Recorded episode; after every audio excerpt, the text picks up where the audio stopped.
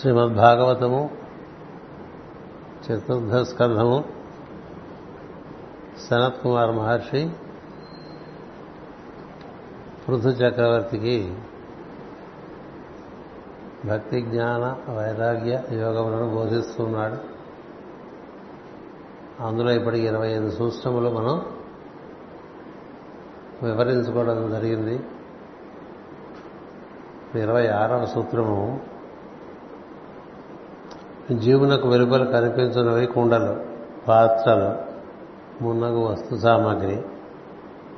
ఇవి భౌతికములు. లోపల అనిపించినవి సుఖములు దుఃఖములు మొదలగునవి మొదలగు భావములు భౌతికములు కావు. ఇవి రెండును తనకన్నా వేరుగా తోచుచుండును.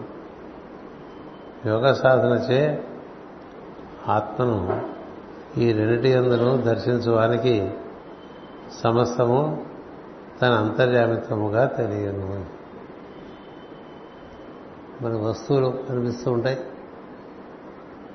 భావాలు కలుగుతూ ఉంటాయి. ఈ వస్తువులు ఈ వస్తువులు కూర్చొని మనకు కలిగే భావములు కొన్ని సుఖమిస్తున్నాయని కొన్ని దుఃఖమిస్తున్నాయని భావిస్తూ ఉంటాం. అంచేత పాత్రలు కుండలు అన్నారు ఇక్కడ. అనేకమైన వస్తువులని ఏ వస్తువు చూసినా మనకు దాని గురించినటువంటి ఒక అభిప్రాయం ఉంటుంది. ఓ భావన ఉంటుంది. అలాగే ఏ రూపం చూసినా దాని గురించిన ఓ భావన ఉంటుంది. కదా? వస్తువు అంటే నశించి ఉన్నదని అర్థం.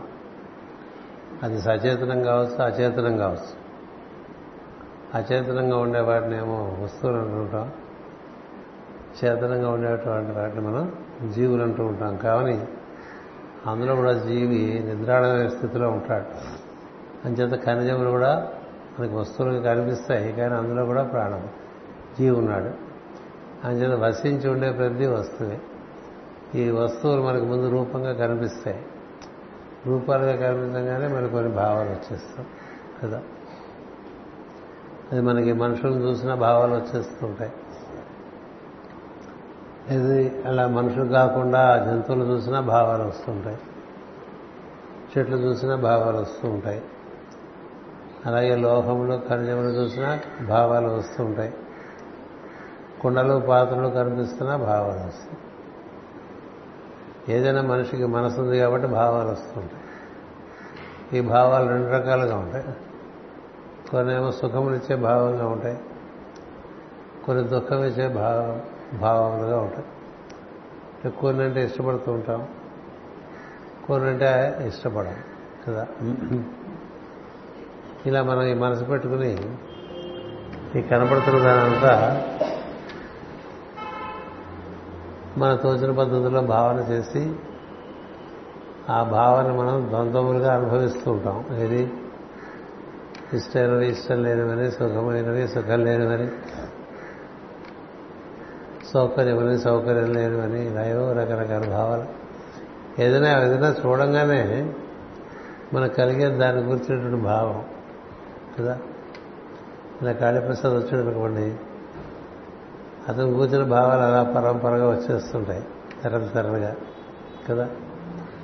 అంటే అలా మనకి ఓ రూపం ఆ రూపానికి అనుబంధమైన భావాలు అవి సద్భావనలు కావచ్చు తటస్థమైన భావనలు కావచ్చు విరుద్ధమైన భావములు కావచ్చు ఇలా పుట్టుకొచ్చేవి ఎక్కడి నుంచి పుట్టుకొస్తాయి? మనసులోంచి పుట్టుకొస్తాయి. అంచేత మనసు ఎప్పుడు కూడా అలా భావముల పుట్టగా ఉంటూ ఉంటుంది. కదా? ప్రతి మనసు నిండా భావములే. మనుషుల గురించి భావములు సన్నివేశం గురించి భావములు వస్తువులు కూర్చున్న భావములు. ఎక్కడ పెట్టేసాం అనుకోండి అది మాటిమాటికి గుర్తొస్తుంది కదా. అదేదో విలువైన వస్తువు అయితే ఇంకా ఎక్కువ గుర్తొస్తుంది. అవసరాన్ని గుర్తొస్తే మరి గుర్తొస్తుంది. అని చెప్పి లేకపోతే ఇప్పుడు ఎలా మన కరెక్ట్గా భావన రా లేకపోయినా అది మనం బాధిస్తుంది. ఓ సెల్ ఫోన్ కనపడలేదు అనుకోండి కాసేపు. ఇంకెంత విలవిల వెళ్ళి ఆడిపోతుంటుంది.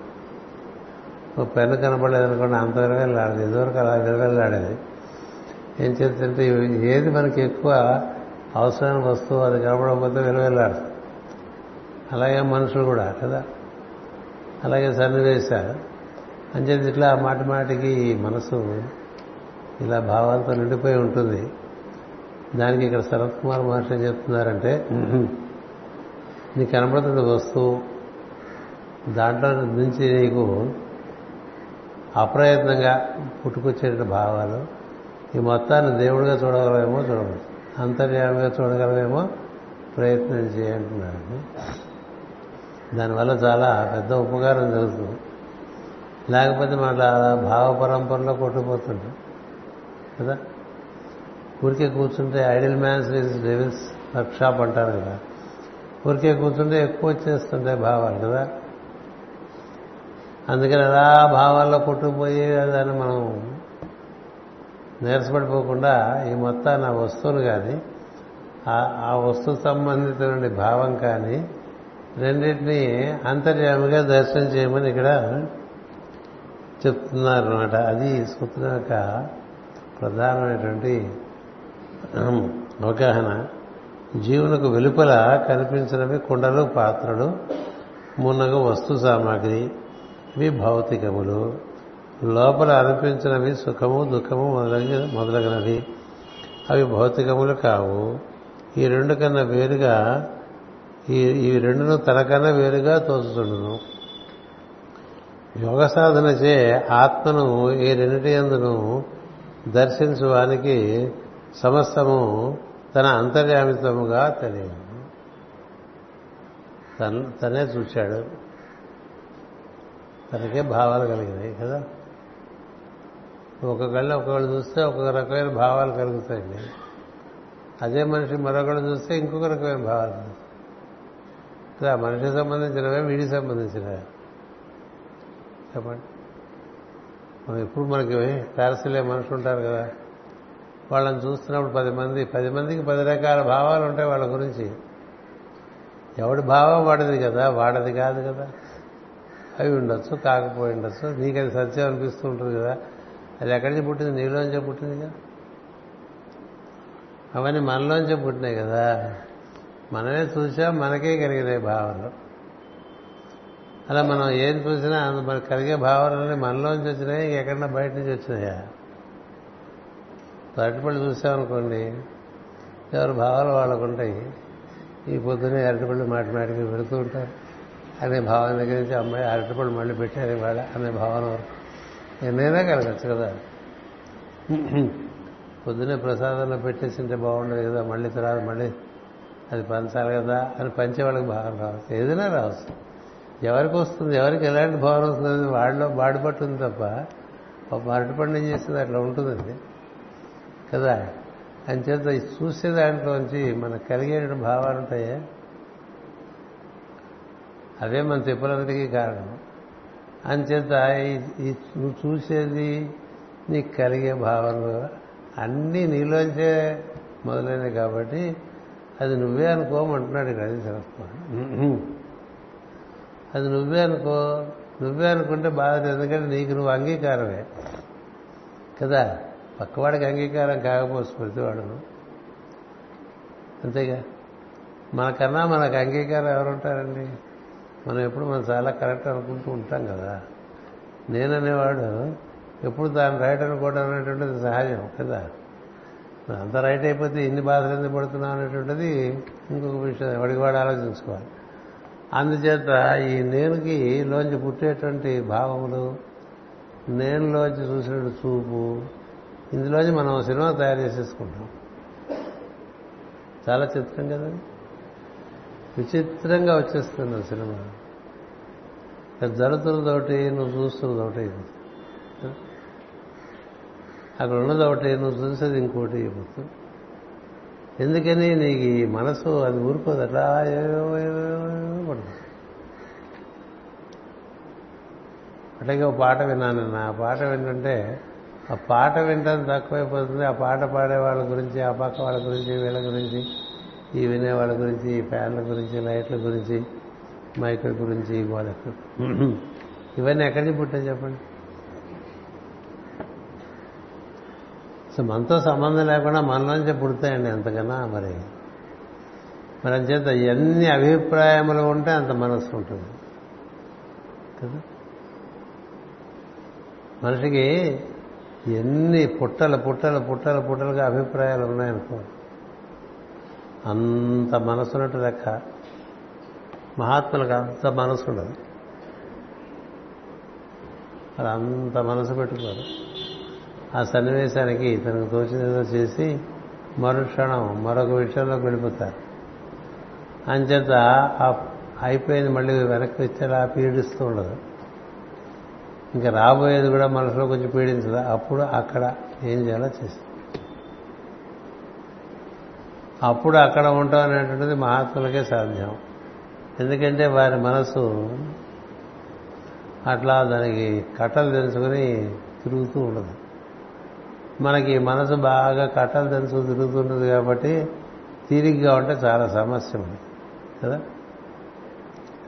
తీరిగ్గా ఉంటే సమస్య ఎందుకు? నీ మనసు ఏమేమో పాతవన్నీ గుర్తిస్తుంది. లేకపోతే భవిష్యత్తుని గుర్తిస్తుంది. లేకపోతే ఏం చూస్తే దాంట్లోంచి అభిప్రాయాలు పట్టుకొస్తుంది. ఏం వింటే దాంట్లోంచి అభిప్రాయాలు పట్టుకొస్తుంది. ఏం తింటే దాంట్లోంచి అభిప్రాయాలు పట్టుకొస్తుంది. దేంట్లోంచి అనేది అభిప్రాయం పట్టుకొస్తుంది. చిత్రం కట్టపొంగ తిన్నారనుకోండి ఇప్పుడు పొద్దునే. ఈ కట్టపొంగలో ఉప్పు ఎక్కువైందని కొందరు ఉప్పు తక్కువైందని కొందరు మెత్తగా ఉంది కదని కొందరు పొడిగా ఉంది కదని కొందరు ఇవాళ పసుపంత పడలేదే అనుకో ఇట్లా వచ్చేస్తుంది దేవుడు మరి ఎందుకు వస్తుందో తెలియదు. వాడికే తెలియదు. అంతలా అలవాటు మనసు ఇద్దరికి అది ఏదైనా కానివ్వండి అది కూడా అట్లాగా విలవిల విలవిల ఆడిపోతుంటుంది నా మనసు. ప్రతి చిన్న దాంట్లో కూడా మనం చూస్తే అట్లా ఉంటుంది. ఇలా ఉండే మనసుకి ఆ దానికి అంటే మనసు ఉంటే స్వభావం కదా. అంచేత దాని వేగం. వాడు ఒక్కొక్కడు ఒక్కొక్కడు ఎంతెంత స్పీడ్గా ఉంటాడో. అలాగే విమానాశ్రయంకి వెళ్ళాం ఫ్లైట్ లేటు వచ్చేస్తాయి. దడ దడ దడ దడ దడ దడ. ఓ రైల్వే స్టేషన్కి వెళ్ళాం బండి లేటు వచ్చేస్తుంటాయి.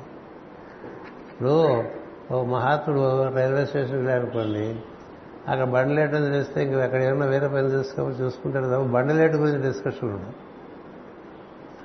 మనకి బండి లేటు అక్కడి నుంచి రైల్వేస్ అక్కడి నుంచి ఈ కరప్షను అక్కడి నుంచి ప్రభుత్వం అక్కడి నుంచి రాజకీయ అలా అది ఎంత అద్భుతంగా గడిపోతుందో. గమనిస్తే మనకే ఆశ్చర్యపడు ఎంత. అంటే ఎంత అస్సలు బొత్తిగా ఏ కట్టుబాటు లేదు మనసు ఏ కట్టుబాటు? దీనికి ఏ కట్టుబాటు లేదు. దేంట్లో అయినా సరే అది అలాగ జీర్ణం తీసేసి పాకిపోతూ ఉంటుంది. అందుకని ఇక్కడ ఏం చెప్పారంటే వస్తువులు చూసినా దాని గురించి అభిప్రాయాలు నీకు కలిగిన వస్తువులు అంటే చెప్పా. రసించి ఉండేవన్నీ వస్తువులు మనం కూడా వస్తువులు. అంచేత ఈ వస్తు సామాగ్రిని మనం చూసినప్పుడు మనకి అభిప్రాయాలు కలుగుతుంటాయి కదా. ఆ వస్తు సామాగ్రి ఆ వస్తు గ్రామానికి పుట్టిన అభిప్రాయాలు అన్నీ నీలోంచే పుట్టినాయి ఇప్పుడు అక్కడ ఏముందో అందరూ చూడరు. ఎవరికి ఇష్టమైంది వాళ్ళు చూస్తారు. అంతేగా?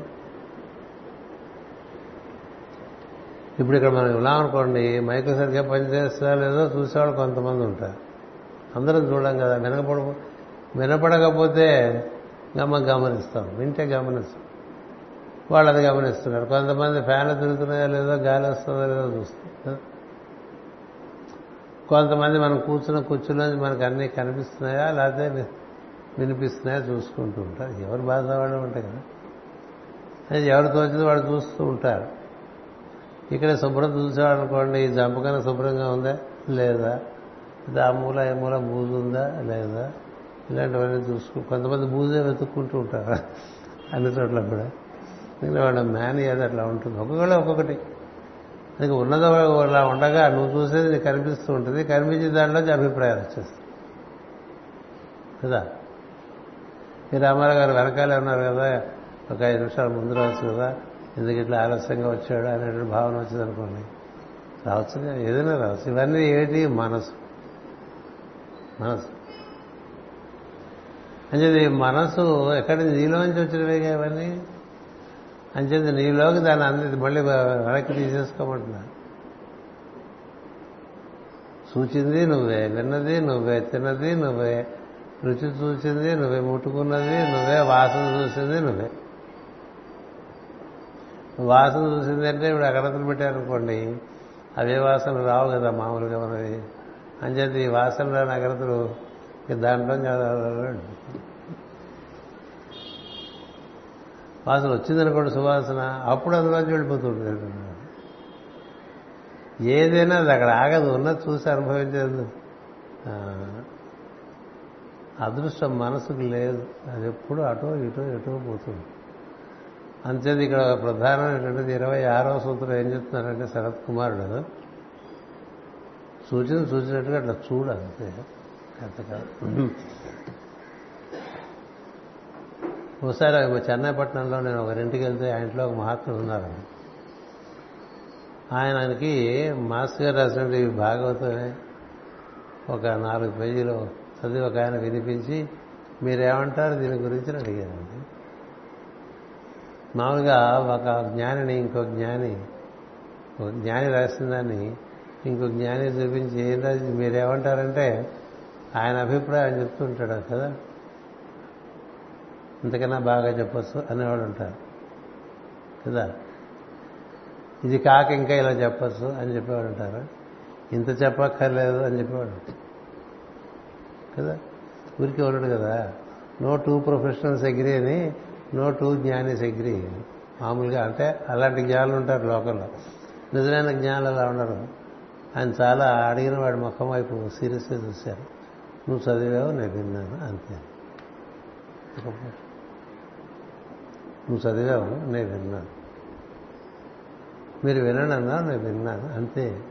అంతకు మించి ఎక్స్ట్రా వెళ్ళటం అనేటువంటిది రోగం అని చెప్పారు. చాలా సీరియస్. ఆయన పేరే యుజి కృష్ణమూర్తి. యుజి కృష్ణమూర్తి గారని ఓ మహానుభావుడు ఉండేవాడు. అసలు స్వచ్ఛందంగా అందరినీ పొండరా అని చెప్పేసి ఎవరు లేని చోట కూర్చుని ప్రాణం వదిలేశారు. ఏది ఈక్వినాక్స్ డే మార్చి ఇరవై తారీఖు ఇరవై ఒకటి. ఆయన ఏ అభిప్రాయాలు ఉండవు. మీరు ఏమైనా పిచ్చి పిచ్చిగా అడిగితే బాగా చీరేస్తారు. బాగా చీరే ఇప్పుడు నాకు అది గుర్తొచ్చారు ఎందుకంటే అభిప్రాయాలు లేకపోవటం సర్వం. మనం ఏదైనా ఇప్పుడు మన గురువుగారి పుస్తకం కాక ఇంకోటి పుస్తకం చదివామనుకోండి ఇలా రాశాడు అనుకో ఊరుకోవచ్చు కదా వెంటనే అట్లా ఊరుకోదు మనసు. అందులో మనకి తెలిసింది వాడు చెప్పింది ఒకటి లేకపోతే మనం మన గురుగారికి చదువుకున్నది వాడు చెప్పింది ఇంకోటి అయితే వాడికి ఏం తెలియదు అంటానికి ఎక్కువ ఉత్సాహపడుతుంది మనకి పక్కవాడికి మనకన్నా తక్కువ తెలుసు అనేది ఒక కంఫర్ట్ మనసుకి కదా? అంచేత వాళ్ళ లాభం లేదు వాడింది అంటే ఏ రాతలు ఇవన్నీ ఏరు రాతలో భగవత్ సంకల్పం కాబట్టి అవి వచ్చేసినాయి కదా? మనకి వార్తా పత్రికల దగ్గర నుంచి మహత్వ గ్రంథాల వరకు మన అన్ని ప్రింట్లో ఉన్నాయి. అది నీకేం కావాలో నువ్వు చూసుకోవాలి తప్ప పెద్ద దాంట్లోంచి జీర్ణాలు తీసుకుంటే అభిప్రాయాలు పెట్టుకున్నావు అనుకో అంత పెద్ద జీమూతం అంత మనసు ఏర్పడిపోతుంది. జీమూతం జీమూతం జీమూతం అంటే పెనుభూతాన్ని నల్లగా భూమి ఆకాశాలన్నీ కప్పేటువంటి ఒక భయంకరమైన ఆకారం నల్లగా ఏర్పడిపోయింది అనుకోండి నీకేం కనపడదు కదా? అట్లా తయారు చేస్తుంది నీ మనసు నిన్ను. అందుచేత ఏదైనా చూశావు సంతోషం. దాని కూర్చున్నటువంటి అభిప్రాయాలు ఏమి ఏర్పడుతున్నాయి. నీకు నీకే ఏర్పడ్డాయి నువ్వే చూసావు అవి నీలోకే మళ్ళీ దాన్ని లయం చేసేసుకో. దాన్ని దానికి ఏం చెప్తారంటే ఇక్కడ ఈ రెండింటి అందును ఆత్మను దర్శించు వారికి సమస్తము అంతర్యామిత్వముగా తెలియదు. అంతర్యామిత్వం ఏంటంటే ఒకే తత్వము ఇన్ని రకాలుగా ఆడుతుంది. ఒకే తత్వం. కొందరి ద్వారా సుఖపెడుతుంది కొందరి ద్వారా దుఃఖపెడుతుంది కొందరి ద్వారా అదో మాదిరిగా అర్థం కాకుండా ఉంటుంది. ఉంటారు అన్ని రకాలుగా ఉంటాము జీవితంలో మనకి ఎన్నో రకాలుగా వస్తూ ఉంటాయి కదా సన్నివేశాలు భావాలు. ఇవన్నీ ఇన్నిగా చూడక ఒకడే ఉంది బట్టే. నువ్వెంత చూస్తే అంత కదా. అంచేత ఇది ఇది ఒకే దైవం యొక్క రకరకమైనటువంటి వ్యక్తమైనటువంటి చేష్టలు రూపములు. అవి చేస్తలు అనుకున్నప్పుడు వాసుదేవుడు అంటారు రూపం అనుకున్నప్పుడు విష్ణు అంటాడు. అందుకనే భాగవతంలో కనబడుతున్న వస్తువులన్నీ విష్ణు అని భావం చేయి. వాటిలోంచి నీకు అనిపిస్తున్నది ఉందే అదంతా వాసుదేవుడు అని భావం.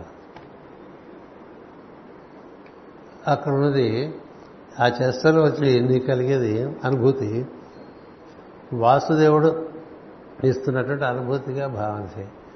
వీటన్నిటికీ మూలము నీ లోపల ఎదుటివారి లోపల ఉన్నటువంటి ఒకే ఒక తత్వము. దాన్ని అంతర్యామి తత్వము అంటారు. దానికి ఇక్కడ చక్కగా మాస్ గారు ఒక చక్కని ఉదాహరణ కూడా ఇచ్చారు. అంతవరకు వెళ్దాం.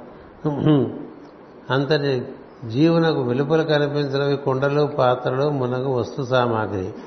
ఇవి భౌతికములు. లోపల అనిపించినవి సుఖ దుఃఖములు మొదలగునవి. అవి భౌతికములు కావు. ఇవి రెండును తనకన్నా వేరుగా తోచుచుండును. యోగ సాధనచే ఆత్మను ఈ రెండిటి అందులో దర్శించడానికి సమస్తము తన అంతర్యామిత్వముగా తెలియదు. తానే చూశాడు తనకే కలిగిన భావనలు కాబట్టి అది తనే అనే భావన ఏర్పడుతూ ఉంటే క్రమంగా మనకి ఒక సమరసం ఏర్పడుతుంది. సామరస్యమైనటువంటి ఒక స్థితి ఏర్పడుతుంది. అప్పుడు అభిప్రాయాలకు తాగుండవు ఎక్కడ అభిప్రాయాలు ఎక్కువగా ఉంటాయో అక్కడ మనసు ఎక్కువగా ఉందని మనం తెలుసుకోవాలి. అందుకని మహాత్ముల దగ్గరికి వెళ్తే వారు ఎక్కువ అభిప్రాయాలు వ్యక్తం చేయరు చేయవలసిన పని వ్యక్తం చేస్తారంతే కర్తవ్యం మాత్రమే మాట్లాడతారు ఇక మిగతా విషయంలో వారి అభిప్రాయాలు అంటే ఉంది అభిప్రాయాలు ఎందుకు ఎక్స్ట్రా అన్నట్టుగా ఉంటుంది. ఎక్స్ట్రా. అవి దురభిప్రాయాలే కావచ్చు సదభిప్రాయాలే కావచ్చు ఏదైనా అది మనసుకు సంబంధించినది కానీ జీవుని యొక్క వెలుగునకు సంబంధించినటువంటిది కాదు.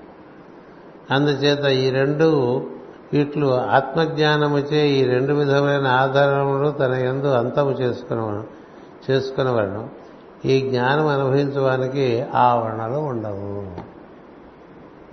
ఎప్పుడైతే రూపము చేస్తలు ఈ రెండింటినీ దైవంగా చూడటం మొదలు పెడితే మనుషుల్లో ఆవరణలు ఉండవు. లేకపోతే ఎన్నెన్నో ఆవరణలు ఏడుపడిపోతూ ఉంటాయి. ప్రతి వారికి వారి చుట్టూ బోల్డ్ ఆవరణలు ఉంటాయి. కదా. ఆత్మసాధన మార్గంలో ఆవరణలన్నీ పోయి ట్రాన్స్పరెంట్గా ఉంటాయి. Transparency is a quality of spirituality secrecy is a quality of ignorance ఏమీ సీక్రెట్గా ఉంచుకోకల్లా it can be an open book life is an open book అని. అందుకే నీ జీవితం let it be an open book why a closed book మనం ఎంత మూసుకు కూర్చుంటే అంత కమ్ముకుంటాం. కదా? అందుచేత ఆవరణలో లేని జీవితం అంటే అర్థం ఏంటంటే భావములు ఎన్ని ఉంటే అన్ని ఆవరణలు వచ్చేస్తాయి. ప్రాకారాలు కట్టేస్తుంటారు. ఎవరెవరి మనోభావాలు బట్టి అన్నన్ని ప్రాకారాలు ఏర్పడిపోతూ ఉంటాయి. ఇప్పుడు రాజుగారికి కోటకి ఆవరణలు ఉంటాయి.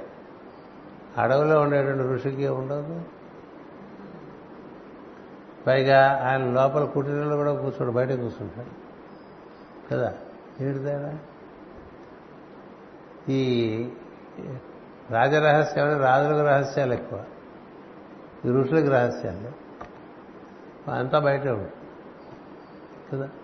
ఏది గొప్ప విషయం అంటే వీళ్ళకి ఆవరణ లేదు దాచుకోసమే లేదు. వస్తువులు కూడా లేవు. సంపద లేదు. ఆ రోజు ఏమొస్తే తింటారు లేకపోతే హాయిగా పస్తుంటారు నీళ్ళు తాగి. ఇలా మనకు కనిపిస్తాయి కథలు. అంచేత మనలో ఎన్ని ఆవరణలు మనం పెంచుకుంటూ వచ్చామో అంత మనకే కంపు కొట్టేస్తుంటుంది మన మన కంపు మందే కదా? సో అందుచేత ఇక్కడ చూడండి ఈ రెండు విధములైన ఆధారములు తన ఎందు అంతము చెందినప్పుడు నీకుండేటువంటిది ఆవరణలు లేని జ్ఞానము. ఈ జ్ఞానం అనుభవించడానికి ఆవరణలు ఉండవు. యజ్ఞముల నిప్పు పుట్టించు సాధనం అరణ్యందును. దాని నుండి పుట్టిన నిప్పు దానిని కూడా దహించడానికి సమర్థమయ్యుండును యజ్ఞమున మండుతున్న హోమమందు అరణిని పడవేరించడంతో అది కూడా భస్మమను అని చెప్పారు సార్ సంత్ కుమార్. మామూలుగా యజ్ఞం మనం నిర్వర్తించాలంటే అగ్ని తయారు చేసేటువంటి ఒక అడ్డంగా ఒక కర్ర ఉండి అందులో మరి నిలువుగా ఒక కర్ర పెట్టి తిప్పుతారు. తిప్పితే అందులోంచి రాపిడిలోంచి పుట్టిన అగ్నితో అగ్నిహోత్రం చేస్తారు. అది వేద సాంప్రదాయం. అలా అగ్ని పుట్టించి ఒక సమాంతరమైనటువంటి కొయ్య దాని మీద ఒక నిలువుగా ఒక కొయ్య పెట్టి ఇలా చిలుకుతూ చిలుకుతూ చిలుకుతూ చిలుకుతూ ఉంటే అందులోంచి అగ్ని పుడుతుంది. ఇది బాగా ఎండిపోయిన కర్ర ఇవ్వండి అది ఎండిపోయిన కర్ర అయినప్పుడు దీంట్లో పెట్టి అది తిరుగుతున్నప్పుడు ఆ రాబడికి అగ్ని పుడుతుంది. ఒకసారి అగ్ని పుట్టిన తర్వాత హోమం అంతా చేసేసిన తర్వాత ఆ అగ్ని పుట్టించిన రెండు సాధనాలు కూడా అందులోనే వేసేస్తాం.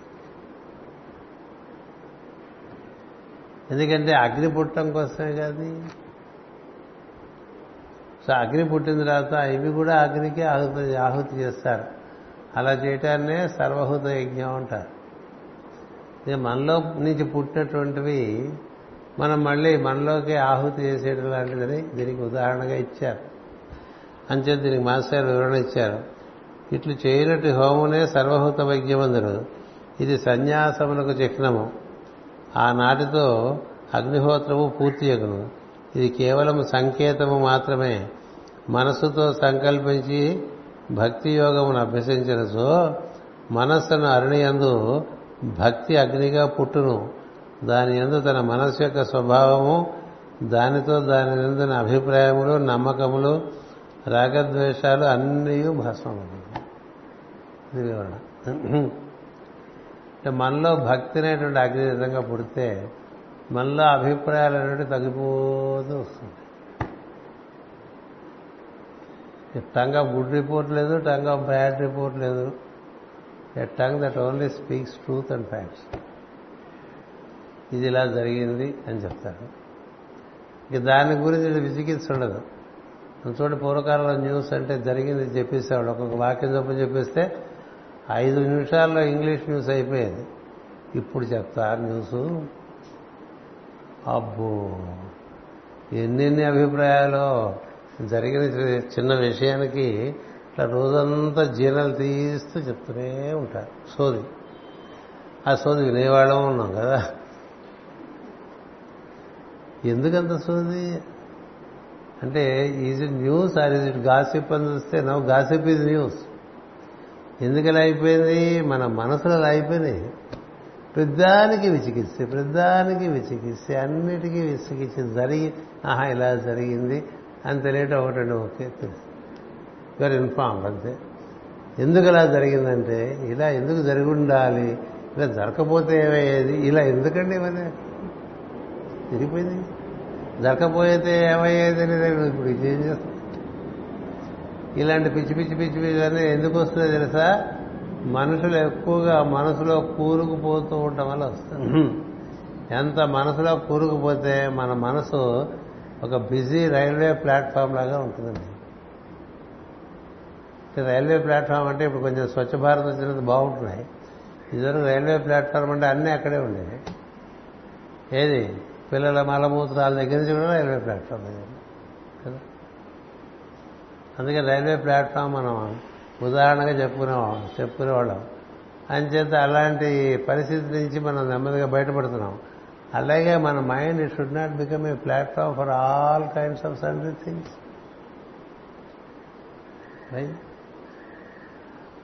ఇది పెద్ద జాడ్యం మనుషులు.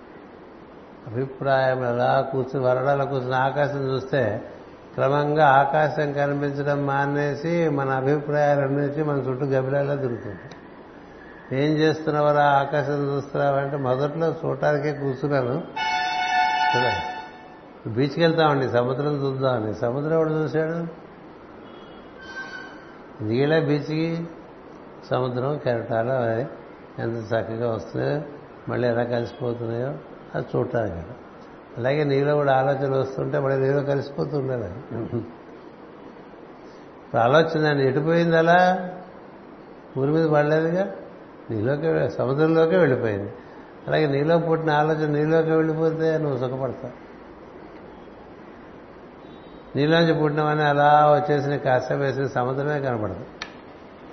అంతేకాక మనకి సముద్రం కాక ఇతరములు చాలా కనిపిస్తుంటాయి బీచ్కి వెళ్తే ఇది మిక్సర్ బండిలు కదా?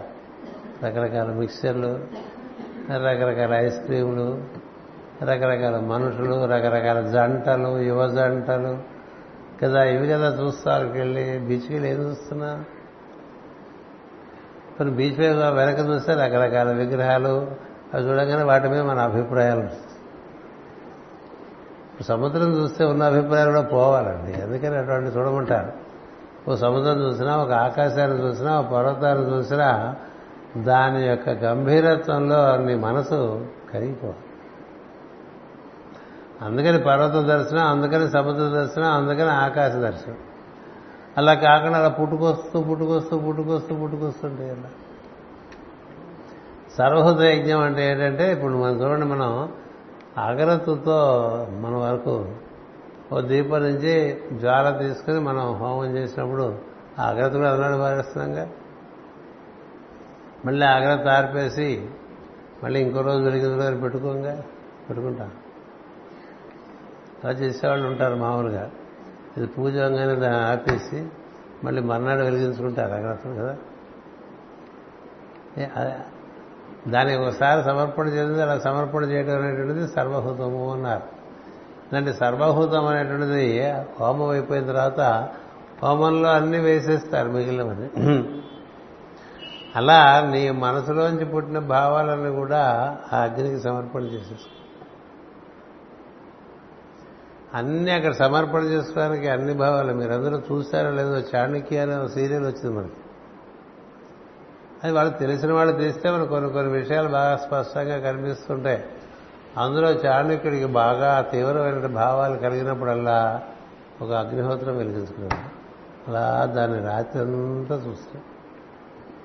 తనకుండే భావాలన్నీ అందులో సో కాలిపోవాలి. ఎందుకు అక్కర్లేని భావాలని చేయవలసిన పని అందులో నుంచే వస్తుంది. అగ్నేనయ శుభదారాయే కదా? ఎందుకంటే ఈ వస్తువుల్లో ఉన్నటువంటి సమస్తమైనటువంటి దారులన్నీ కూడా తెలిసినవాడు ఒకటే అగ్ని. ఆ పద్యానికి చాలాసార్లు మనం వివరణ కూడా ప్రచురించి ఇచ్చాం కదా? అగ్నేనయ సుపదారాయే విశ్వ మొత్తం విశ్వాంతా వ్యాప్తి చెంది ఉన్నాడు. అందుకని బ్రహ్మం దగ్గర నుండి ఈ భూమి వరకు ఉన్నటువంటి అన్ని లోకాల్లోకి అన్ని దారులు మంచి దారులు చీకటిదారులు దారులు వెలుగుదారులు అధోగతికి చేరేదారులు ఊర్ధ్వగతికి చేరేదారులు అన్ని దారులు తెలిసినటువంటి వాడు అగ్ని. ఏం చేత అగ్ని ఆధారంగానే అన్నీ ఏర్పడ్డాయి. అయితే నన్ను నువ్వు సుపథమునందు తీసుకెళ్ళు అని అక్కడ కోరుకుంటున్నావు. అందుకని తెలియకుండా చదువుకుంటే స్ఫూర్తి రాదు. కదా? తెలియకుండా చదువుకుంటే స్ఫూర్తి వస్తుంది. అందుకని అగ్నేనయ శుభదారాయే అనగానే నన్ను చక్కని మార్గం నడిపించి తండ్రి అని అడుగుతా హోమం అంతా అయిపోయిన తర్వాత మొట్టమొదటి శ్లోకం అది ఈశావాసి ఉపనిషత్తులో తెచ్చి అక్కడ పెట్టా. మంచి మార్గంలో వెళ్తే కదా నీకు ఇక్కడ బింబం కనిపిస్తుంది. నువ్వు మంచి మార్గంలో వెళ్తుంటే నీకు నీ పాలభాగం అందు చక్క చక్కని బంగారు కాంతి కలిగినటువంటి బింబం దర్శనం అవుతుంది. బింబ దర్శనం. అది పూర్ణ చంద్రబింబంలా కనిపించచ్చు పూర్ణ సూర్యబింబంలా కనిపించచ్చు దాని కాంతి. మనకి బింబంగా ఉండి ఎక్కువ కాంతి లేనప్పుడే మనం బాగా దర్శనం చేయగలం నీలాకాశం. ఆ తర్వాత ఏమంటా ఈ బింబం దేన్నో కప్పి ఉంచింది ఈ బింబాన్ని తీసేయమని అడుగుతాం హిరణ్మయైన అయినా అని చెప్పి మళ్ళీ చెట్టు చివరికి వస్తారు శ్లోకం ఏం చేత? అది తీసేస్తే నీకు విశ్వదర్శనం ఇక్కడ ఈ పాలభాగమందు లేక ఆజ్ఞా కేంద్రమందు బింబదర్శనం జరగాలి. బింబదర్శనం జరగాలంటే మనం నడిచే మార్గములు సరైన మార్గాలు నడవాలి. వెలుగు మార్గాల్లో నడిస్తే అన్ని వెలుగు మార్గాలకు కూడలి సూర్యమండలానికి సూర్యుడిలాగా మనకు మన ఆజ్ఞా కేంద్రం. అక్కడ కన్నులు మూసుకుమని ఓంకారం చేయగానే చక్కని కాంతి దర్శనం అవుతుండాలి బాలభాగంలో అలా జరిగితే నువ్వు సుపథమునందు అందున్నట్టు సుపథం. సుపథ అని పెట్టుకుంటాం కదా మంచి మార్గంలో వెళ్తే దాని పర్యవసానం ఏంటంటే ఆజ్ఞా కేంద్రం అందరి బింబ రూపంలో ఉండేటువంటి వెలుగు దర్శనం. జరిగితే ఆ బింబం అలా చూస్తూ ఉంటే ఆ బింబం దేన్నో దేనికో మూతలా కనిపిస్తుంది. ఇది ఋషగట్ల కనిపించింది. ఆ మూత తీసేస్తే అటుపక్క ఏముందో తెలుసు. అటుపక్క మొత్తం విషయం అంతా కూడా విధానం. అంతేత మన ఇట్లా అభిప్రాయాల్లో కొట్టుకుపోతుంటే ఏమి జరుగుతుందంటే ఈ సూర్యకిరణాలు బాగా పెరిగిన తర్వాత మనం సూర్యబింబమే చూడలేదు. అంచేత ఈ కిరణముల మార్గంలో సూర్యుడిని చేరాలి. అందుకని మనకు ఆ మూడు శ్లోకాలు చదువుతుంటాం. అగ్నేనయ శుభధారాయ అని తర్వాత ఏమో పూషణ్ ఏకరిషి ఆ తర్వాత హిరణ్మయ్యన పాత్రేన ఈ మూడిటికి అర్థం కూడా రాసి చాలాసార్లు నా వెనక వేయించాను. అది మనకి పనికొచ్చేటువంటి సాధనా విధానం. ఇక్కడ చెప్పేది కూడా దాదాపు అలాంటి విషయమే. అభిప్రాయములు దర్శనములు బయట చూస్తున్నవి. నీలోంచి నీకైనవి కాబట్టి అవన్నీ నీలోకి నువ్వు తిరోధానం గావించుకో. గావించుకుంటే నీకు కనిపించేటువంటిది వేరుగా లేదా అభిప్రాయాల్లో ఉండిపోయావనుకో ఇంకంతే నేనే. నీ జీవితం అంతా కూడా ఇతరులకు అంకితం అయిపోయి ఉంటుంది. ఇతరులకు అంకితం అంటే వారు కూర్చిన భావాలతోనే పొద్దున సాయంత్రం వరకు పొద్దుతున్న వీడిట్లా ఇట్లా వాటట్లా అనుకుంటారే. ఇది నిజమైన వైరాగ్యం ఏది? ఎవరి కూర్చున్న భావములో నీలో లేక వారు కనిపించినప్పుడు వారితో మనకున్నట్టు కర్తవ్యం మాత్రమే గోచరించింది అనుకోండి అభిప్రాయం లేక వాడు సుఖపడిపోతాడు. వాడిది వైరాగ్యం. వాడు లేకపోయినా వాడి గురించి మనం చాలా ఆలోచిస్తున్నాం అనుకోండి. వాడు ఆమె ఎవరైనా కావచ్చు కదా? ఇప్పుడు ఇంటావిడ లేనప్పుడు ఇంటావిడ ఎక్కువ గుర్తు వచ్చేస్తుంటే ఉపయోగం ఉందండి. ఇంటావిడ ఉన్నప్పుడు గుర్తు రాకుండా. అట్లాగే ఇంటావిడకి ఇంటాయన ఉన్నప్పుడు గుర్తు రాకుండా లేనప్పుడు గుర్తు వస్తుంటే ఉపయోగం. లేని గుర్తు తెచ్చుకోవటం ఉన్నవి గుర్తించకపోవటం అనేది రోగం మనసు. ఉన్నది గుర్తించడం. లేని దాని గురించి చాలా మాస్టర్కి గారు ఉన్నప్పుడు ఎవడు బాధలయ్యాడు ఉన్నప్పుడు బాధ. లేని తర్వాత ఓ ఓ ఓ ఓ అనుకోడు. ఆయన అంటున్నారు ఉన్నప్పుడే చేసుకోండి రా నేను ఉన్నాను కదా అని. ఇప్పుడు లేనప్పుడు ఎంత బతుకుంటే లాభం ఉన్నప్పుడే చూడలేని వాడికి లేనప్పుడు ఏం కనిపిస్తుంది? ఉన్నప్పుడు సరిగ్గా చూడగలేని వాడికి లేనప్పుడు కూడా లేడనేది లేదని తెలుసు కదా? అందుచేత ఈ భావములు మనకి పెద్ద గుడ్డితనం ఏర్పరుస్తుంది. భావములు అంటే అభిప్రాయాలు అభిప్రాయాల కోసం ఏర్పాటు చేయలే మనసుని. నువ్వు చేయాల్సిన పనికి సంబంధించిన భావం నీకు చక్కగా తోచి దాన్ని నిర్వర్తించడానికి కర్మేంద్రియములు జ్ఞానేంద్రియములు మనస్సు ద్వారా వాడటానికి ఏర్పాటు చేశారు. అంచేత అలా మనం ఏర్పాటు చేసుకున్నాం అనుకోండి అది మనకి పెద్ద మెట్టెక్కినట్టు అవుతుంది. చాలా పెద్ద. అందుకని ఆ విధంగా ఈ విషయాన్ని ఇక్కడ శరత్ కుమారుడు ఆవిష్కరించారు. మళ్ళీ ఒక్కసారి చదివేస్తాను. ఈ జ్ఞానం అనుభవించే వారికి ఆవరణలు ఉండవు యజ్ఞమున నిప్పు పుట్టించు సాధనం అరణి అందరు దాని నుండి పుట్టిన నిప్పు దానిని కూడా దహించడానికి సమర్థమైండును యజ్ఞమున మండుతున్న హోమమందు అరణి పడవేసినతో అది కూడా మండి భస్మమగును అని శరత్ కుమారుడు వారు చెప్పినటువంటిది మూలంలో ఉన్న విషయం. దానికి మాస్టర్ గారు రాసినటువంటి వివరణ. ఇటు చేయనట్టు హోమమునే సర్వహుతము. సర్వహృత యజ్ఞము అందరూ. అది సన్యాసమునకు చిహ్నము సన్యాసం అంటే ఇట్లా కాషాయాలు వేసుకుంటే సన్యాసం కాదు. సన్యాసం మానసికం. మనసులో చాలా కావాల్సిన పెట్టుకుని బయట తెల్లగానో లేకపోతే బాగా సింధూరంగానో బట్టలు వేసేసుకున్నాను అనుకోండి అది ప్రపంచానికి ఏమన్నా సందేశమో కానీ నువ్వు కాదు కదా. నీకేవో చాలా కావాల్సిన ఉన్నాయి సంసారమే. అంచేత ఆనాటితో అగ్నిహోత్రం పూర్తి ఇవ్వను ఇది కేవలం సంకేతము మాత్రమే. మనస్సుతో సంకల్పించి భక్తి యోగమును అభ్యసించినచో అగ్ని పుట్టడం అంటే భక్తి పుట్టడాన్ని అగ్ని పుట్టండి. ఏ మనిషిలో భక్తి అనేటువంటిది పుడుతుందో అతనికి భక్తి అగ్నిగా పుట్టును. దాని తన మనసు యొక్క స్వభావము దానితో దాని ఎందున అభిప్రాయములు నమ్మకములు రాగద్వేషాదులు అన్నీ భస్మం మనకి భక్తి ఉందా లేదా దీన్ని బట్టి మనం ప్రశ్న ప్రశ్న వేసుకోవచ్చు. మనకి భక్తి ఉంటే మనలో ఇవన్నీ పుట్టవండి భక్తి ఉంటే ఆ అగ్నిలో ఇలాంటివన్నీ కాలిపోతాయి. మనం చాలా భక్తిగా ఉన్నామని మన గురించి మనం అనుకోవటం వేరు భగవంతుడు అనుకోవటం వేరు లేకపోతే పెద్దలు గ్రహించడం వేరు ఎందుకంటే భక్తి అనేది పుడితే అతనిలో ఆ అగ్నిని దర్శిస్తారు మహా. పుట్టలేదనుకోండి అగ్ని. అభిప్రాయాలు అభిప్రాయాలు అభిప్రాయాలుగా బతుకుతూ ఉంటాడు లేకుండా ఉంటాయి రాగద్వేషాలు ఉంటాయి కామక్రోధాలు ఉంటాయి లోభమోహాలు ఉంటాయి మతమాశ్చర్యాలు ఉంటాయి కదా? అందరి గురించి తనదైనటువంటి ఒక అభిప్రాయం ఉంటుంది. ఇలా ఉండిపోతుంది అంతే. అందుచేత దాని ఎందు తన మనసు యొక్క స్వభావము దానితో దాని ఎందున్న అభిప్రాయములు నమ్మకములు ప్రతివాడికి అదొక రకమైన నమ్మకాలు ఏవో రకరకాల పిచ్చి పిచ్చి నమ్మకాలన్నీ ఉంటాయి. నమ్మకములు. ఈ బాగా రాశారు మాస్టర్ గారు అభిప్రాయములు నమ్మకములు రాగద్వేషాదులు అన్నీ భక్తిలో భగ్నం అయిపో దగ్ధమైపో భస్మముగును తన ప్రత్యేక గుణములు మిగలకుండా వారి నుండి జీవుడు ముక్తి చెందను. వాడికి ప్రత్యేకంగా తనవైన గుణాలు ఉండవు. దైవీ గుణాలే అక్కడ ప్రకాశిస్తూ ఉంటే వాడు భక్తుడండి.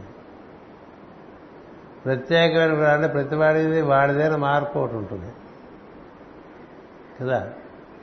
అది చూసే శకుని అందరి మీద వల వేస్తాడు మహాభారతం. ప్రతివాడికి వాడిదైన గుణం ఒకటి ఉండటం చేత ఆ గుణం వాడి బలహీనతగా ఉంటుంది కాబట్టి ఆ బలహీనతను రెచ్చగొట్టి వాడిని పడేయటం అనేటువంటిది శకుని లక్షణం. అంచేత శకుని పడేయటానికి ఒక్కళ్ళే కష్టమవుతుంది శ్రీకృష్ణుడు. అక్కడ తనదైన ప్రత్యేకమైనటువంటి వ్యక్తిగత లక్షణాలు ఏం లేవు. ఉన్నదంతా దైవీ గుణములే. తర్వాత అలాంటి వాడే భీష్ముడు. అందుకని భీష్ముడి మీద శక్తులు ఎప్పుడు ప్రయోగాలు చేయడం. అలాగే మనకి ధర్మరాజు. అతనికి తెలుసు ధృతరాష్ట్రుడు దేనికి లొంగుతాడు? అలా లొంగ తీసుకోడు. ధర్మరాజు దేనికి లొంగుతాడు? అతని ప్రత్యేక గుణం జూదం. ఎవరన్నా ఇన్వైట్ చేస్తే అతను తప్పకుండా ప్రతిస్పందిస్తాడు. దాన్ని ఆధారం భీముడు దేనికి లొంగుతాడు? రెచ్చగొడితే ఈజీగా అర్జునుడు దేనికి లొంగుతాడు? అతని రెచ్చగొడితే పడిపోతాడు.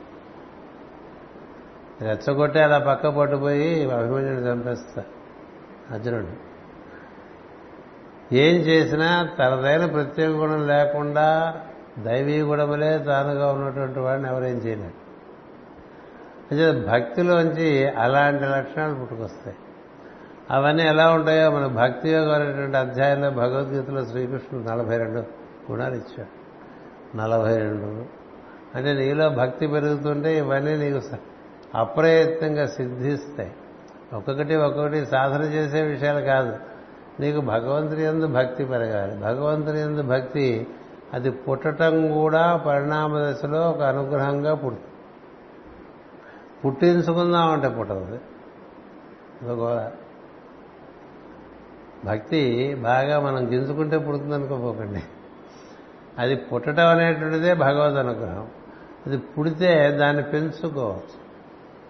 మన ఇంట్లో కుంపట్లో అసలు ఏ నిప్పు లేదనుకోండి అది ఎంత విసినా దాంట్లో నిప్పు పుట్టదు. అదేదో బొగ్గు కనుక బాగా ఒక భగభగలాడుతున్నది వచ్చి తెచ్చి వేస్తున్నాం అనుకోండి అప్పుడు మన కుంపటంతా కూడా బాగా అంటే కుంపటి ఎగ్జాంపుల్ చాలా మంచి ఎగ్జాంపుల్ అందుకోసమే ఇంట్లో ఒకటి పెట్టుకోవాలి. అని చెప్పి దాన్ని విసురుకుంటూ ఉంటే మొత్తం కుంపట్లో ఉండే బొగ్గులన్నీ కణ కణ కణ కణకలు ఆడిపోతూ వెలుగుతుంటాయి మణుల్లాగా వెలుగుతూ మణి వెలిగినట్టు వెలుగుతాయి కదా? అసలంటూ ఒకటి ఉంటే అసలు రిప్పు రవ్వే లేకపోతే ఏం జరగదు. అంటే రవ్వ ఎక్కడి నుంచి వస్తుంది?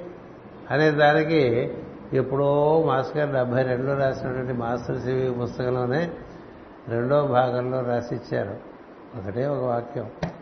అది కేవలం భగవద్ అనుగ్రహం వల్ల పుట్టవలసిందే భగవద్ అనుగ్రహం ఎప్పుడు కలుగుతుంది? పరిణామ దశలో ఎప్పుడు ఏ జీవికి ఎలా కలిగించాలో ఆయనే కలిగిస్తాట లోపల నుంచి.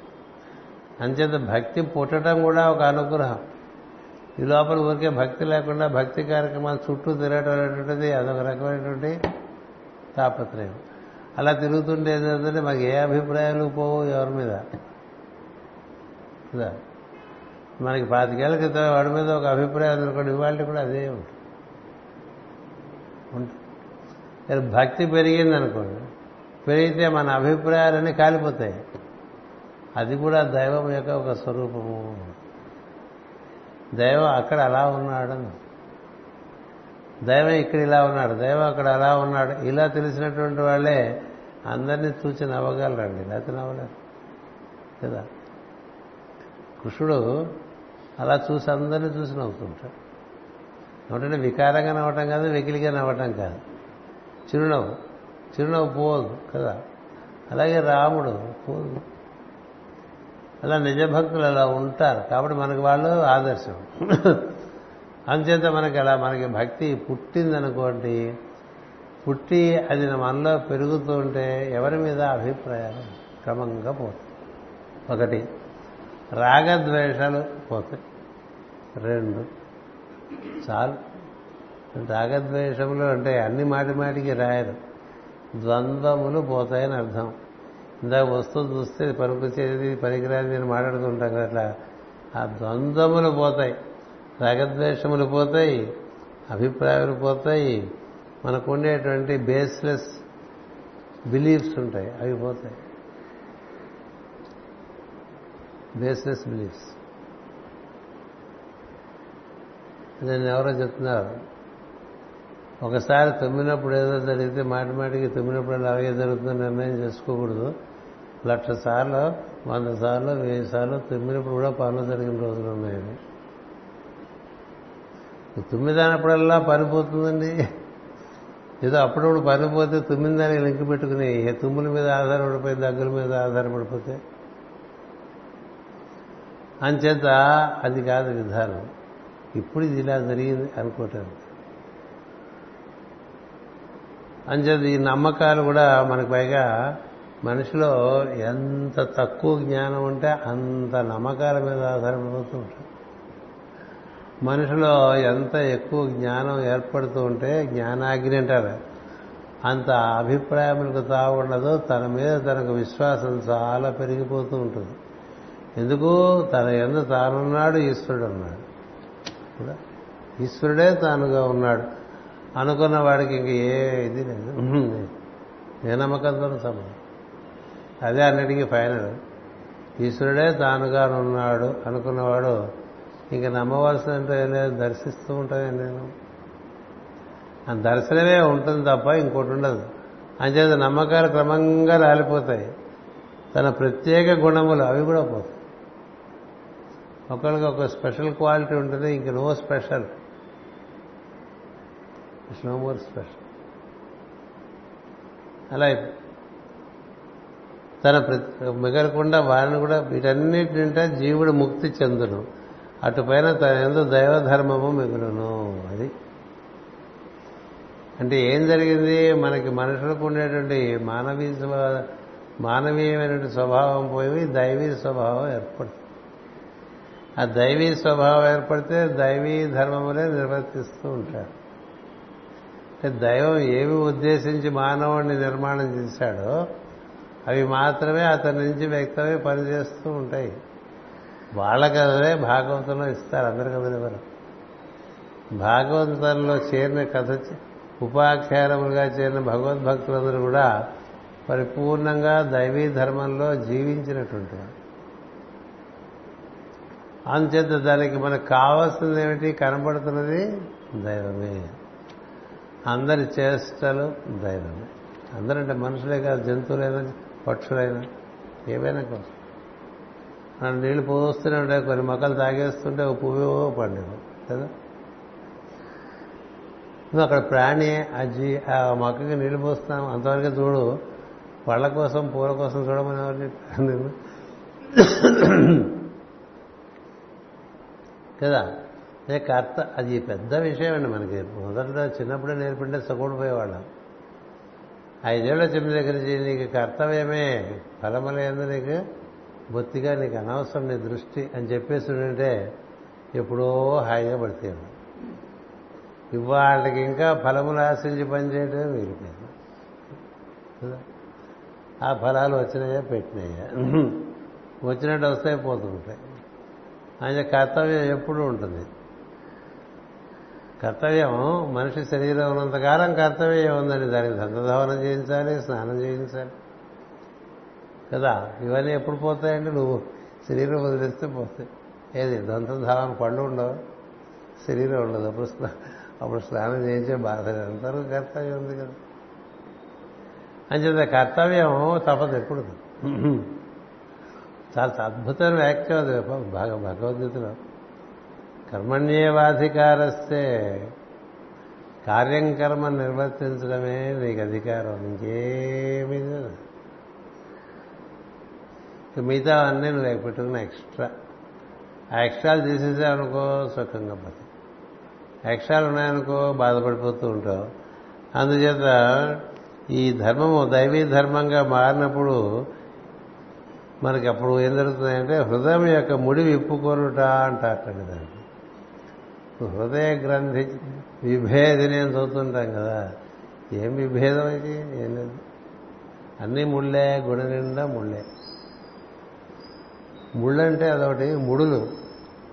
అన్ని పీఠముళ్ళు వేసి కూర్చుంటాడు లోపల. కదా. అన్ని పీఠముళ్ళే లోపల. ఎక్కడి నుంచి వస్తాయో పరిష్కారం జీవితానికి పరిష్కారం రావాలంటే చదువుతుంటాం కదా. పరిశుద్ధ జీవనము మర్మము లేని మనస్సు నిర్మల హృదయము ఉంటుంది ఏవి చదువుతుంటేనే చాలా హాయిగా ఉంటుంది. కదా బా ఎంత బాగా చెప్పిందో వాడు అనిపిస్తుంది a clean life an open mind a pure heart ఎక్కడున్నాయో కదా. ఇలా జరిగితే ప్యూర్ హార్ట్. అంచేత లోపల మనకి ప్రతి వాళ్ళ గురించి బయటికి చెప్పుకోలేని అభిప్రాయాలు ఉన్నాయనుకోండి. ఇంకా ట్రాన్స్పరెన్సీ ఏముందండి? అలా వెళ్తున్నప్పుడు ఏదో బొమ్మ చూసామనుకో ఏం ఆలోచిస్తున్నావురా? అని పక్కవాడు అడిగితే చెప్పగలిగేట్టుగా ఉండాలి మనం అలా కూర్చున్నప్పుడు ఎవరన్నా ఇప్పుడు నువ్వేం ఆలోచిస్తున్నావు చెప్పంటే టక్కన చెప్పగలిగేట్టుగా ఉండాలి. అంటే అది ట్రాన్స్పరెన్సీ. ఏదో ఆలోచిస్తున్నాను ఆ పర్వాలేదు చెప్ప చెప్పండి బాగుండదు చెప్తే అనే పరిస్థితులు కూడా ఉంటాయి కదా. అంటే ఇవన్నీ ఏమిటి? లోపలలా అంటే నీకు నువ్వు ఎవరికి చెప్పుకోలేని భావాలు నీలో ఉంటే ఎవరికి చెప్పుకోలేవు కాబట్టి లోపల మంట పెడుతూ ఉంటాయి. కదా? అవి మూడులు వేసేస్తూ ఉంటాయి. అందుకని ఆ మూడులో పోవు ఎప్పటికీ పోవు దాంతో చచ్చిపోతుంది మళ్ళీ అట్లాగే వంకర టెంకరగా కదా? అందుకే ఇలా ఉండి అభిప్రాయాలన్నీ బాగా కాలిపోయినాను రాగద్వేషాదులు కాలిపోయినాయి అనుకోండి. కాలిపోతే ఆ హృదయ గ్రంథి చక్కగా విచ్చుకుంటుందండి. అది ఆ హృదయం ముడి అన్నారు నశారు దీనినే హృదయం యొక్క ముడి విప్పుకొనుట అందరూ తెలుసుకున్నవాడు తెలుసుకున్న విషయము అనునవి తెలివి అని దారములకు రెండు అంచులు తెలుసుకున్నవాడు తెలుసుకున్నవి. వీడు వీడు ఉండబట్టి కదా తెలుసుకుంటున్నాడు. అదేమో తెలుసుకుంటున్నది ఎదరైన అనమాట తెలుసుకుంటున్నవాడు ఇటు ఈ ఇటుపక్క ఉన్నాడు ఈ రెండు దారాలకు రెండు అంచులు అని అంటున్నారు మనిషి ఈ రెండును ముడిపడి ఉండటం వలన రెండు త్రాళ్ళ వలె భ్రమగొల్పును. దీనిని అవిద్య లేక అజ్ఞానమందరు. దాని అందే దేహములు వస్తు సామాగ్రి తెలుసుకునబడు వివిధ శాస్త్రాదులు నిలబడి ఉండను ఈ మిడు విప్పుకొనుట విద్య అనబడను. అట్టి వానికి విద్య అన్నిటిలో తెలియబడు విద్యలన్నిటిలో తెలియబడివాడు తానే. ఏ విద్యలో చేరా తనే దర్శనమిస్తాడు. అది మనకి భగవద్గీత ఏడో అధ్యాయంలో చెప్తాడు శ్రీకృష్ణుడు. అన్ని అధ్యల అన్ని విద్యలకు మూలం నేనే నన్ను దర్శనం చేస్తుంటే నీకు విద్యలన్నీ సులభంగా అర్థమవుతాయి. ఏది? లౌకికమైన విద్యలు కావచ్చు అలౌకికమైన విద్యలు కావచ్చు. ఏ విద్యలకైనా ఈ విధంగా ఈశ్వరుడు ఇలా ఉన్నాడు ఈ శాస్త్రంగా ఉన్నాడు ఈ విద్యగా ఉన్నాడు అన్న భావనతో నువ్వు విద్య నేర్చుకుంటూ ఉంటే నీకు అది సరళంగా సులభంగా త్వరితగతిని అర్థమైపోతూ ఉంటుంది. అలా కాకపోతే ఎందుకు అర్థం కాదంటే చదువుతుంటే నీ అభిప్రాయాలు వచ్చేస్తాయి వాటి మీద. ఉన్నది ఉన్నట్టుగా తెలియదు శాస్త్రం. అది నీ అభిప్రాయాలతో కూడి ఉంటుంది అది. నీ అభిప్రాయాలు శాస్త్రం కాదు. అని చేత ఇలా తెలుస్తుందని చెప్తున్నారు మాస్టర్ గారు. ఇంకొక విషయం చెప్తున్నాడు. ఇరవై ఏడో విషయం. సూచితివా జీవుడు నిద్రపోసినప్పుడు కరలు వస్తుండను. అది తాను కాక మరి ఏమేమో కనిపించం కదా? కళ్ళు ఏవేవో కనిపిస్తాయి. మనకి మనం కనిపించంగా? మామూలుగా మెరుగుగా ఉన్నప్పుడు కూడా మనకి మనం కనిపిస్తున్నామా కనిపిస్తున్నావా? మనం కాంతిగా అంతా చూస్తూ ఉంటాం. మనకి మనం కనిపించంగా? కళలో కూడా అంతేగా? కళ్ళలో తనకు తను కనిపించడం అనేటువంటిది ఒక స్థితి యోగంలో అలాగే తనకి తాను కనిపించడం మామూలుగా కూడా జరిగితే అది యోగంలో ఒక స్థితి. తనకి తాను కనిపించడం అనేటువంటిది ఎప్పుడో ప్రయత్నం చేశారా? తనకు తాను కళ్ళలో కూడా కనిపించడం. తనకు తాను కనిపించడం అద్దంలో చూసుకుంటే తప్ప కదా? అద్దాలు లేనప్పుడు ఏం చేసేవాళ్ళు? ఓ లోహం రేకు మీద చూసుకుంటూ ఉండేవాళ్ళు ఏదో కొంచెం కనిపించేది కదా? లేకపోతే నీళ్ళలో ప్రతిబింబం చూసుకోవటమే అంతే కదా? మనకి ఫెసిలిటీ వచ్చింది కదా మరి మనం చూసుకోవడానికి? అదే మిమ్మల్ని మీరు చూసుకోసారి కళ్ళు మూసుకుంటే మీకు మీరు కనిపిస్తున్నారు అది చూడండి ఒకసారి. మీకు ఏమాత్రం ధారణ ఉందో తెలుసు. మీకు ఏమాత్రం ధారణ ఉందో తెలియాలంటే ప్రతి వాళ్ళు ఏదో సమయంలో రోజులో ఒకసారైనా అర్థం చూసుకుంటారు.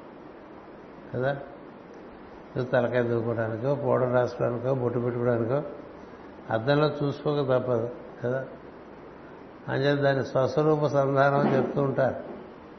దాన్ని నిన్ను దర్శించడం ఎట్లయితే కన్నులు మూసుకుంటే నీ లోపల నీకు అంగుష్టమాత్ర రూపంలో అంటే పట్టణ రూపంలో నీకే నువ్వు బాగా వెలుగుతో కనిపించావనుకో అదొక పెద్ద యోగ స్థితి సరే అది అలా ఉండండి. ఇక్కడ ఏం చెప్తున్నారంటే జీవుడు నిద్రపోతున్నప్పుడు కరళ వచ్చను. అందు తాను కాక మరి ఏమేమో కనిపించను. అవి అన్నీ తన ఎందు కదలుతున్నవే కదా. నీలోంచి పుట్టిందే కానీ కదా. కాకపోతే పక్కవాడికి కూడా అలాగే ఉండాలి కదా. నీలోంచి పుట్టిందే నీ కళ. అయినను తెలివి లేకపోవటం వలన నిద్రలో సుఖ దృశ్యములు కనిపించినప్పుడు సుఖము దుఃఖ దృశ్యములు కనిపించినప్పుడు దుఃఖము తాత్కాలికముగా అనుభవింపబడను. అన్నీ తానే అయ్యుండి మతి లేక సుఖ దుఃఖములు అనుభవించానని లేవగా రోజు కాలే కదా అమ్మాయి కళ నుంచి మెలకు వస్తే మరి కళ మనం బాధపడ్డది కదండి. చాలా మంచి కళ వచ్చినా కళ నుంచి మెలు కళక నుంచి మెలకు వస్తే అయ్యో కళ ఇది అంటున్నారు. కదా అంటే బాగుంటే గొప్పగా పెద్ద చెప్పుకుంటాం బాగుండకపోతే చెప్పుకో కదా కళ. ఇదే కళ్ళలో నీకు సుఖమైనటువంటి విషయం గోచరించిన దుఃఖమైనటువంటి విషయం గోచరించిన అవన్నీ కారణం నుంచి లేస్తే లేవుగా లేదు కదా. ఎందుకని నీలోంచే పుట్టినాయి నువ్వు లేచేసరికి అవి నీలో కలిసిపోయి అలాగే నువ్వు ఇది కూడా కళే ఈ కారణం నుంచి నువ్వు నిద్ర లేవటమే ఇక్కడ చెప్తున్నటువంటిది. ఈ కారణం నుంచి నువ్వు నిద్ర లేస్తే నీకు సుఖము దుఃఖం అనేటువంటిది నీలోంచి నువ్వు చేసుకున్న ప్రొజెక్షన్స్ ఏం తెలుసు? నీవు ఎప్పుడైతే నీలో ఉన్నటువంటి దైవమును నీ పరిశ్రమల్లో ఉన్న దైవమును దర్శనం చేయడం ప్రారంభిస్తావో అప్పుడు నువ్వు అనుకుంటున్నవన్నీ ఏం లేవని తెలుస్తుంది. అదే మనం అనుకున్నవే అంతా మనకి ఎలా కనిపిస్తూ ఉంటాయి. ఎన్నెన్ని అభిప్రాయాలు ఉంటే అంతంత నువ్వు అనుకున్నట్టుగా కనిపిస్తుంది. అందుకనే మాస్టర్ ఈకే గారు చక్కని నిర్వచనం ఇచ్చారు. శంకరాచార్య వారు జగన్ మిథ్య లేదు. నువ్వు చూసే జగన్ మిథ్య అన్నారు. నువ్వు చూసే జగత్తు మిథ్య జగత్తు మిథ్య కాదురా. ఎందుకంటే ఇదే జగత్తులో ఒక్కొక్కడు ఒక్కొక్కడు చూస్తూ ఉంటారు. అంచేత అవన్నీ నీ ప్రొజెక్షన్సే కాబట్టి అవి నీలోకి విత్డ్రా అయిపోవాలంటే నీ నీలోంచి పుట్టినవి కాబట్టి అవి లేవని తెలిస్తే నీలోంచి పుట్టినవి నేను బాధపడుతుంటే చాలా ఘోరం కదండి అది.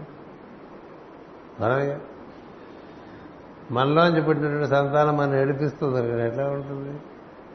మనలో పుట్టి భావాలు మన ఏడిపిస్తున్నాయి అనుకో. అవి సంతానం అంటే భావాలు కూడా సంతానమే. మనలో పుట్టే ప్రతి సంతానమే. ఇది మన భావాలు మన ఏడిపిస్తూ ఉంటే అదేం తెలియదు?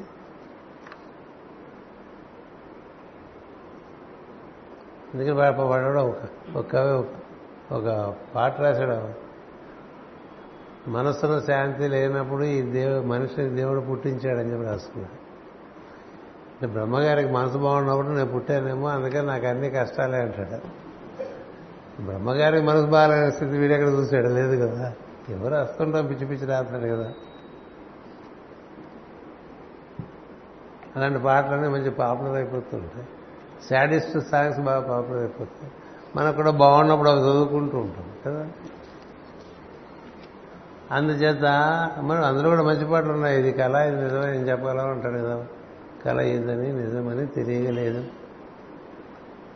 ఎందుకంటే ఇది కలే అది కలే రెండు కళల నుంచి మేల్కోవాలి. అందుచేత అన్నీ తానే అయ్యి ఉండి మతి లేక సుఖదుఖములు అనుభవిస్తున్నాడు. తాను రాజైనట్లు లేక దాసులైనట్లు భావము కలిగి గుణములుగా కళలో పనిచేయచును మెలకు వచ్చినంతనే సత్యము కాదని తెలియను. అట్లే తనకన్నా వేరుగా ప్రపంచమున అనుభవించుతున్న గుణభేదములన్నీ ఆత్మజ్ఞానము కలిగిన వానికి మాయమగును. అందుకని అందరూ చూసేది ఆత్మజ్ఞానికి అట్లా కనిపించదు. అంత దైవంగా కనిపిస్తుంది.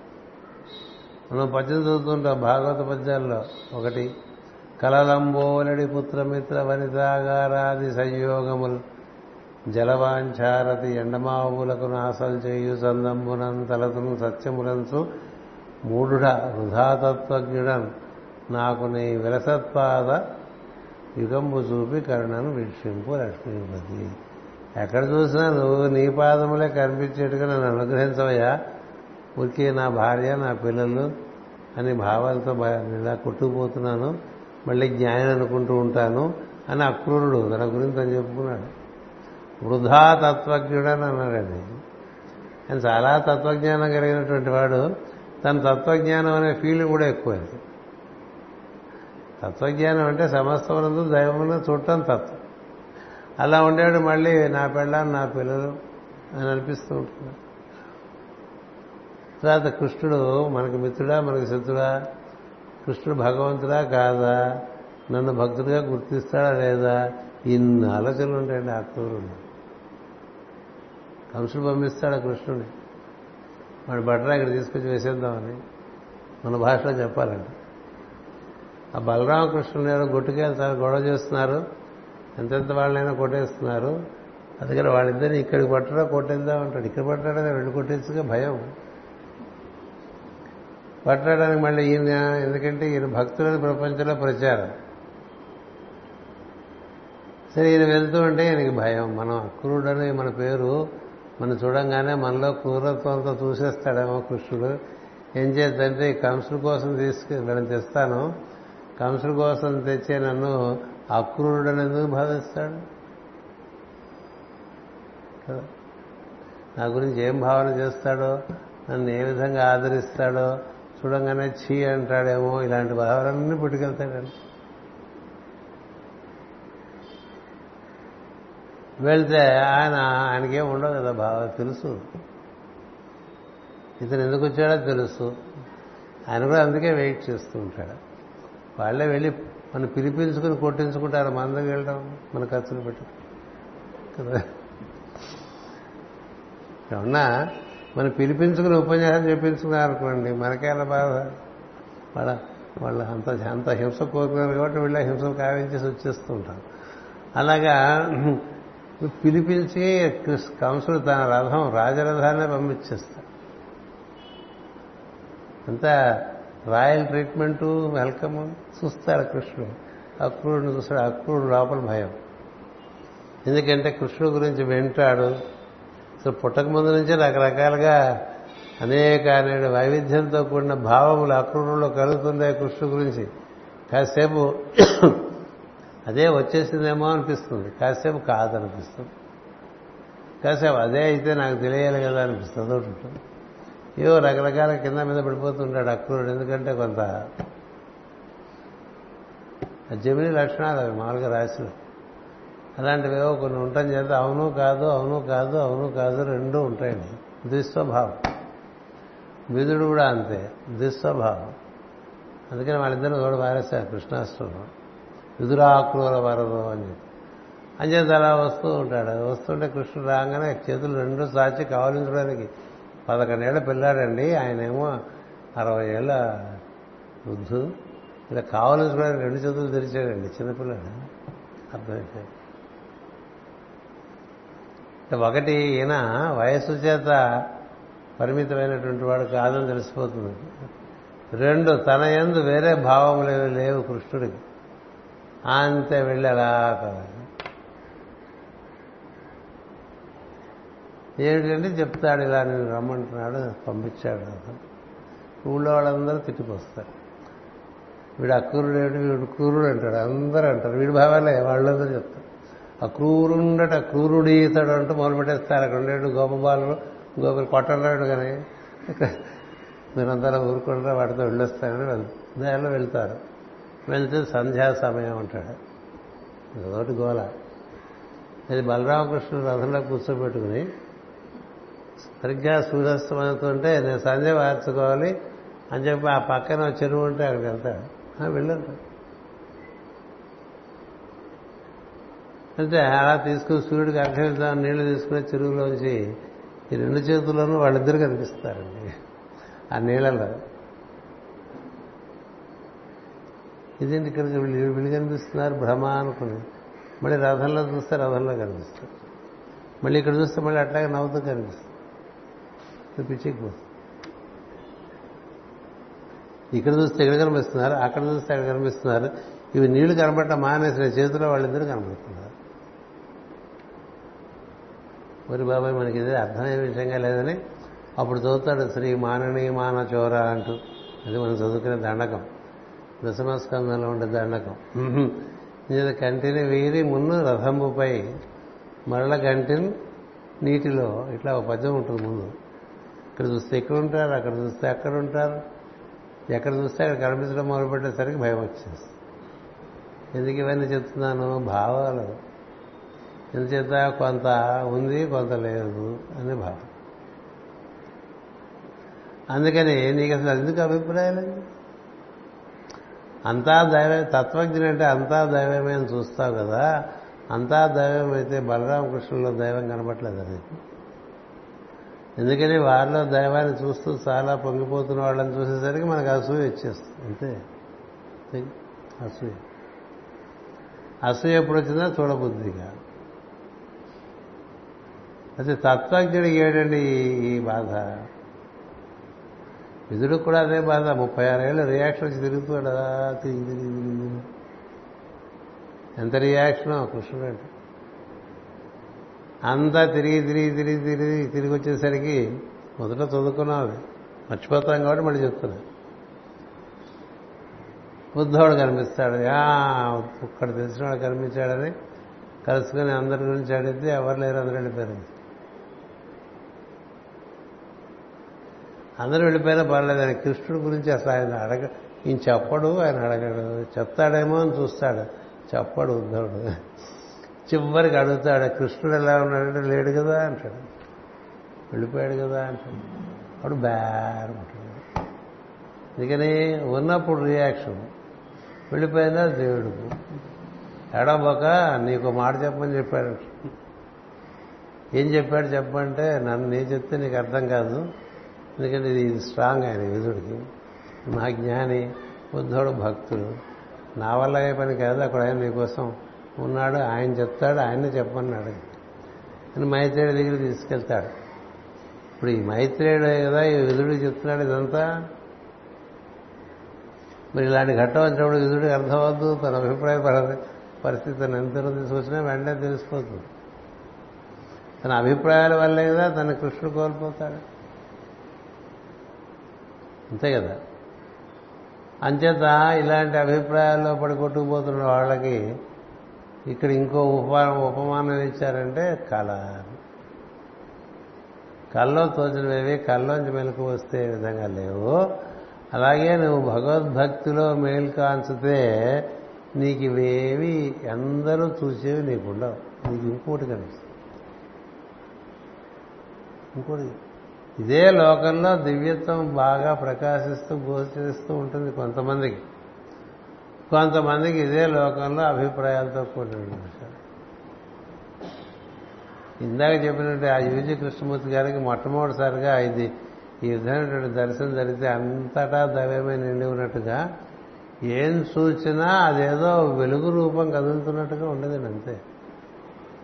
చెట్టు చూస్తే వెలుగు. ఆవు చూస్తే ఇది ఆవు అనే పేరు కూడా తెలియదండి. మర్చిపోయారు అలా ఒక వెలుగు రూపం వెళ్తోంది. ఏమిటి అని పక్కన అడిగితే దాన్నే ఆవు అంటారని మనం చిన్నప్పుడు ఆ ఆవు అని రాసినట్టుగా మళ్ళీ అన్ని అలా పేర్లన్నీ తెలుసుకున్నాడండి. అంత కేవలం నామము రూపము లేని వెలుగులో విడిపోయాడండి సంవత్సరం పాట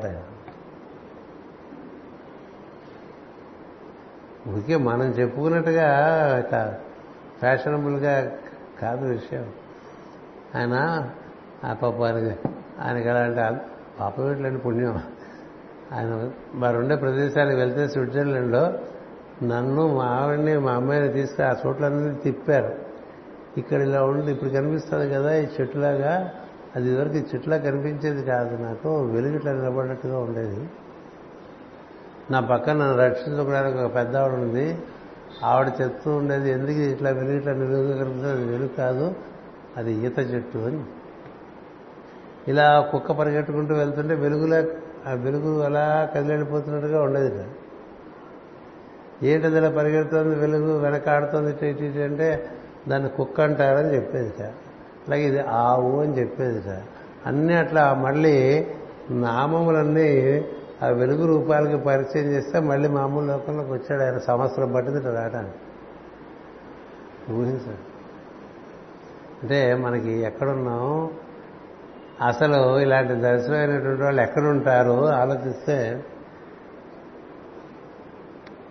చాలా ఆశ్చర్యం. చాలా ఆశ్చర్యం. అంచేత అంతటి ఎందు వస్తువులన్నింటిలోనూ నీకు దానిలో ప్రకాశించిన దైవమే. రూపములన్నిటిలోనూ వాటిలో ప్రకాశిస్తున్నటువంటిదే అలాగే జంతువులు కావచ్చు వృక్షములు కావచ్చు ఏవైనా కావచ్చు వాటిలో ఉన్నటువంటి వెలుగే. ఆయనే ఒకసారి మాతో సంభాషణలో చెప్పారు నీలగిరిలో యార్కాడ్ అనే చోటు ఉండేవారు ఆయన కొన్నాళ్ళపాటు అక్కడ ఒక ప్రదేశంలో అన్ని పావులే. ఇంట్లో ఉంటే ఇంట్లో కూడా పావులు వచ్చేసాయి నాగుపోవు సో ఆయన పాట ఆయన పాట ఆయన ఇంట్లో ఉంటే ఇంట్లో నాగుపాములు. వంటింట్లో నాగుపాములు. బెడ్రూమ్లో నాగుపాములు. వాకింగ్కి వెళ్తే ఇంతో పాటు ఒక పెద్ద నాగుపాము వెనకాల అలా వచ్చేస్తుంది. మళ్ళీ ఆయన వాకింగ్ అయి తిరిగి వస్తుంటే మళ్ళీ నాగుపాము వెనక్కి వచ్చేస్తుంది. మనం అయితే అటెండ్ చేయడం ఏదో కేర్ హాస్పిటల్కి వెళ్ళిపోవటం కదా కదా? ఓసారి ఓ మిలిటరీ ఆఫీసర్ ఆయన కూడా ఇంతో వాకింగ్ చేస్తుంటే పక్కన నాకపోతుంది ఇదేంటి ఇది అది కూడా మనతోనే వాకింగ్ వస్తుంది రానే మేడం అంతే. తిరిగి వస్తుంటే అది వచ్చేస్తుంది అంతేకాదు వంటింటోకి వచ్చేస్తుంది ఈయన భయం అయింది మిలిటరీ ఆఫీసర్కి. అదేమిటి అది పాము అనుకుంటామంటే అది కూడా వెలుగు రూపమే. నీకేం పర్లేదు నేను ఉన్నాను కదా. దాన్ని అట్లా ఉండి దాన్ని డిస్టర్బ్ చేయకని చెప్పి. నీ వల్ల దానికి డిస్టర్బెన్స్ అనవసరంగా. దానివల్ల నువ్వు డిస్టర్బ్ అవుతున్నావు నువ్వు అనుకుంటున్నావు మర్నాడు వాకింగ్కి వెళ్తే రెండు నాగపోవలు వచ్చినట్టండి అంటే ఆయన మళ్ళీ అడిగట మిలిటరీ ఆఫీసర్. అని పేరు దక్షిణామూర్తి. అడిగితే వాళ్ళ ఆవిడని పట్టుకొచ్చింది. వాళ్ళ వాళ్ళ ఆవిడని కూడా పట్టుకొచ్చింది వాకింగ్కి. అంటే గురువుగారితో వాకింగ్ దానికి అంత ఇంట్రెస్టింగ్గా ఉండి ఉంటుంది మళ్ళీ వచ్చేస్తుంది వెనకన్నారు ఇద్దరు లోపలికి వచ్చేసారు. ఏది? వీళ్ళు ఉండేటువంటి కాటేజ్లో ఇదేంటి ఇలా అయితే ఎలా అంటే ఏమో రేపొద్దున పిల్లలు కూడా పట్టుకొస్తాం రెడీగా ఉండని చెప్పారు. జరిగిన విషయం ఇది. జరిగిన విషయం సామాన్య విషయం కాదు. ఎంత అద్భుతాన్ని జీవితారండి జీవితారంటే అవండి అలాంటి తలుసుకున్నప్పుడు మనం బాగా మనం ఏమీ కాదు మన మన నిజస్థితి మనకు తెలిసేసరికి మన సైజు బాగా తగ్గిపోతుంది. లేకపోతే మన సైజు అంతా ఓవర్ సైజే. కదా? ఊరికే పసిగుడ్డు అలా పెద్దవాడి బూట్లు ten size number ten size boot వేసి తిరుగుతున్నట్టుగా తిరుగుతూ ఉంటాం మనం. కదా? ఏనా బాబు? కొన్నాళ్ళు అయ్యేసరికి మిలిటరీ ఆఫీసర్ కూడా అలవాటు అయిపోయింది అక్కడ ఉంటాం. ఆయన కాఫీ పెట్టుకుంటే ఆ గట్టు మీద ఒక పావుట చూస్తూ ఉంటుంది. ఏం చేసింది? ఏం చేసింది? ఎందుచేత ఈయనకంతా వెలిగే? ఏం చూసినా వెలుగే. ఎవరిని చూసినా వెలుగే. ఎంత అద్భుతమైన విషయాలు చెప్పేవారు ఆశ్చర్యస్తుంది ఆయనకి ఇష్టమైతే నువ్వు అడిగితే బాగా బ్లేడ్ పెట్టి కోసేసేట్టుగా మనం ఏం అడగకుండా ఉంటే ఏదో ఒకటి చెప్పేవాడు. మనం ఏమన్నా అడిగితే ఆయన మండిపోయేది. నోరు మూసుకోవడం అలా ఉండేవాడు అంచేత ఇవన్నీ ఎందుకు చెప్తున్నానంటే ఆయన కళల్లోంచి లేచినవాడు నిద్ర లేచి కళల్లోంచి నిద్ర లేచినవాడు. ఏది? ఈ కళ. ఆ కళ వదిలేండి ఈ కళ కూడా. అలా కళ్ళలోంచి నిద్ర లేస్తే ఆ లెక్క వేరండి. అలా లేవటానికి ఈ సాధన. ఏమిటి? ఏం చూసినా అది గుర్తు రావాలి ముందు. చెప్పడానికి ఏం బోల్డ్ చెప్తాం? మనకి బంగారం మట్టి ఒకే రకంగా చూస్తాడు భక్తుడు అని చెప్పాడు కదా. చూశాడు? మట్టి బంగారం ఒకలాగా ఎందుకు చూశాడు? మట్టిలో ఉన్నదే బంగారంలో కూడా ఉన్నదని వాడు తెలుసు కాబట్టి. మనకి మట్టి మట్టే బంగారం బంగారమే. అంచేత వాళ్ళు వేరు. పురుషులందు పుణ్యపురుషులు వేరయ్యా విశ్వదాభిరామ అంచేత అలాంటి మార్గం ఒకటి అంటే మరి సుఖపట్టం అంటే ఇంకంత ఆయనకి ఎక్కడ ఇల్లు కూడా ఉండేది కాదు. ఎప్పుడు తిరుగుతూనే ఉన్నాడు. భూగోళం చుట్టూ తిరిగాడండి అట్లా తిరుగుతూనే ఉన్నాడు. నలభై ఏళ్ళ పాటు తిరుగుతాడు. నలభై ఏళ్ళ పాటు ఏ సామాన్ లేదు. ఊరికే ఒక చిన్న లెదర్ సూట్ కేసు మన బ్రీఫ్ కేసు అంత ఉండేది. ఇది మనం ఇప్పుడు చూసారా హ్యాండ్ క్యారీ బ్యాగ్ ఏడు కేజీల కన్నా వెళ్ళంటారే అంతే ఉండేది. ఆయన మొత్తం అంతా అందులోనే ఉండేది. అది పడక వెళ్ళిపోయాడు అంతే. రెండు జతల బట్టలు అందులో ఉంటాయి ఒక జత బట్ట ఒంటి మీద ఉంటుంది. ఈ జత ఇంకో జత వేసుకోగానే ఈ జత ఆయనే ఉతుక్కుని పక్కన ఆరేస్తున్నాడు రెండెప్పుడు స్పేర్ ఒకటి ఒంటి మీద మూడేది అంతే. అలాగే ఆయన ఎంత అద్భుతంగా బతికాడు ఆయనకంతా మెసానిక్ ఇంప్లిమెంట్స్ లాగా ఒక tooth paste tooth paste tongue cleaner. ఫ్రిడ్జ్లో ఒక పండు లేకపోతే ఒక కప్పు పాలు ఇట్లా ఆ ఫ్రిడ్జ్లు నిరిగి నిండిపోయి ఫ్రిడ్జ్లు పట్టకుండా నానా బాధపడిపోతుంటాం కదండి. ఏవి పట్టావు మనకి? అని మొత్తం అంతా అదే. మళ్ళీ చెక్ ఇన్ లగేజ్ ఏమి ఉండదు. ఓన్లీ వన్ అది చాలా బాగుండదు ఆ బ్యాగ్ ఎప్పటిదో నలభై ఏళ్ళ క్రితం బ్యాగ్ ఇంకా అదే పడుతున్నాడు ఎందుకు బాగానే ఉంది కదా? తోలు. పడిపోదు ఓ తోలు పూర్వకాలంలో మంచి తోలు సూట్ కేసు లాగా ఉండేవి చిన్న వింతే ఉంటాయి చక్కగా. పొందిగ్గా. వాటికి ఇట్లా బెల్ట్లు ఉంటాయి పెద్ద అది పడుకునేవాడు బ్రౌన్ కలర్. అది ఎవరిని పట్టుకొని ఇచ్చేవాడు కదా ఆయన. ఎవరన్నా పట్టుకుంటారంటే ఆ మొహం చూసేవాడు ఆయనకి ఇష్టం అయితే సరే పట్టుకోమనేవాడు లేకపోతే వద్దనేవాడు. ఏ నేను ఎందుకు పట్టుకోకూడదు నేను కడితే నువ్వు అంత మంచివాడు కదా చెప్పేవాడు అంతే. డైరెక్ట్ ఏమనుకోబోక? అది పట్టుకునేంత లేదు నీ దగ్గర చెప్పేవాడండి. అసలు అట్లా ఉండదు విచిత్రంగా ఉండేవాడు మనిషి. నువ్వు తింటున్నాడు అనుకోండి ఎవరన్నా చూస్తే అటు తిరుగుని చెప్పేవాడు నువ్వు చూడకని. నువ్వు నువ్వు చూసావుగా నేను తిన్ననేవాడు అంటే. మా మా- ముందే జరిగినాయి ఇవన్నీ. ఒక ఆవిడ చూసింది ఆయన తింటుంటే నేను తిన్నాను పక్కపెట్టి ఇంకోటి తెప్పించుకుంటాను స్విట్జర్లాండ్ అంటే ఏం ఏం జరిగింది? నేను చూ నేనేం ముట్టుకోలేదు కదా అన్నాడు. ముట్టుకు చూసావుగా చాలన్నాడు అంటే నేను అంత పాపిస్తుందానా అని అడిగింది. అండి అవునని చెప్పాడు? అవునని చెప్పాడండి. ఎలా ఉంటుందండి? అలాంటి మనిషితో కూర్చొని తింటుంటే మనం- మనందరి గురించి కూడా ఐడియాలు ఉంటాయి కదా ఆయనకి. ఇలా ఉంటే పక్కన మా ఆవిడ ఏమన్నట్టుండి ఇది చాలా బాగున్నాయి మీరు ఒకటి నేను వేనా అని అడిగింది. ఆవిడ కలసలేదు ఆవిడకి అడిగి నాకు గుండె పేలిపోయింది. ఏమంటాడని అలా చూశాడు ఆవిడ పక్క చూసి వెయ్యింది. నాకు ఇవాళకి ఆశ్చర్యం వెంటనే ఆవిడ అడిగింది ఆవిడ వేస్తే పుచ్చుకున్నావు నన్ను చూడండి కూడా చూడలేదంటే అంత తేడా ఉంది మీ ఇద్దరి మధ్య ఏమనుకోబోక సత్యం. అంత మాట్లాడేవాడు చాలా గొప్ప మనిషి. ఎందుకు ఇవి చెప్తున్నానంటే కొన్ని ఏది కొన్ని లైవ్ ఎగ్జాంపుల్స్ మనకు తెలిస్తే ఇంతే ఉండదండి ఈ కప్పు. మొత్తం రోజంతకి ఆ కప్పు క్రీమ్ తినేవాడు అంతే.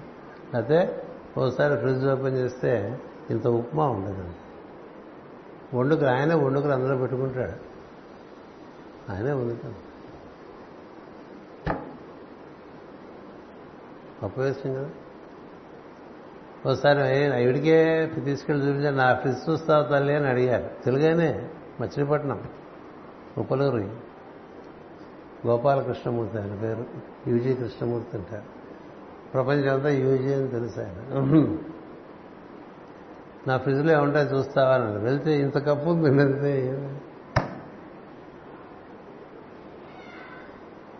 అలాగే ఒకసారి మేము వస్తామని ముందు రావచ్చు అంటే రమ్మన్నారు. రమ్మంటే పొద్దున్నే ఆయనే లేచి స్నానం చేసి అన్నీ తానే ప్రతి వస్తువు తానే వెళ్ళి మార్కెట్ నుంచి తెచ్చి తానే వండి తానే వీళ్ళెవరిని తన శిష్యులు ఎవరిని ముట్టుకోనివ్వకుండా అన్ని లోపల రెడీగా పెట్టుకున్నాడండి మేము వచ్చేసరికి. వీళ్ళెవరు ఏం చెప్పడానికి వీలేదు మాట్లాడడానికి వీలేదు నేను కొంచెం ఉప్మా చేశాను మీకోసం తింటారా అని అడిగాడు. ఎందుకు తిన్నాం గురుగారు ఉప్మా అంటే బాగుంటుంది.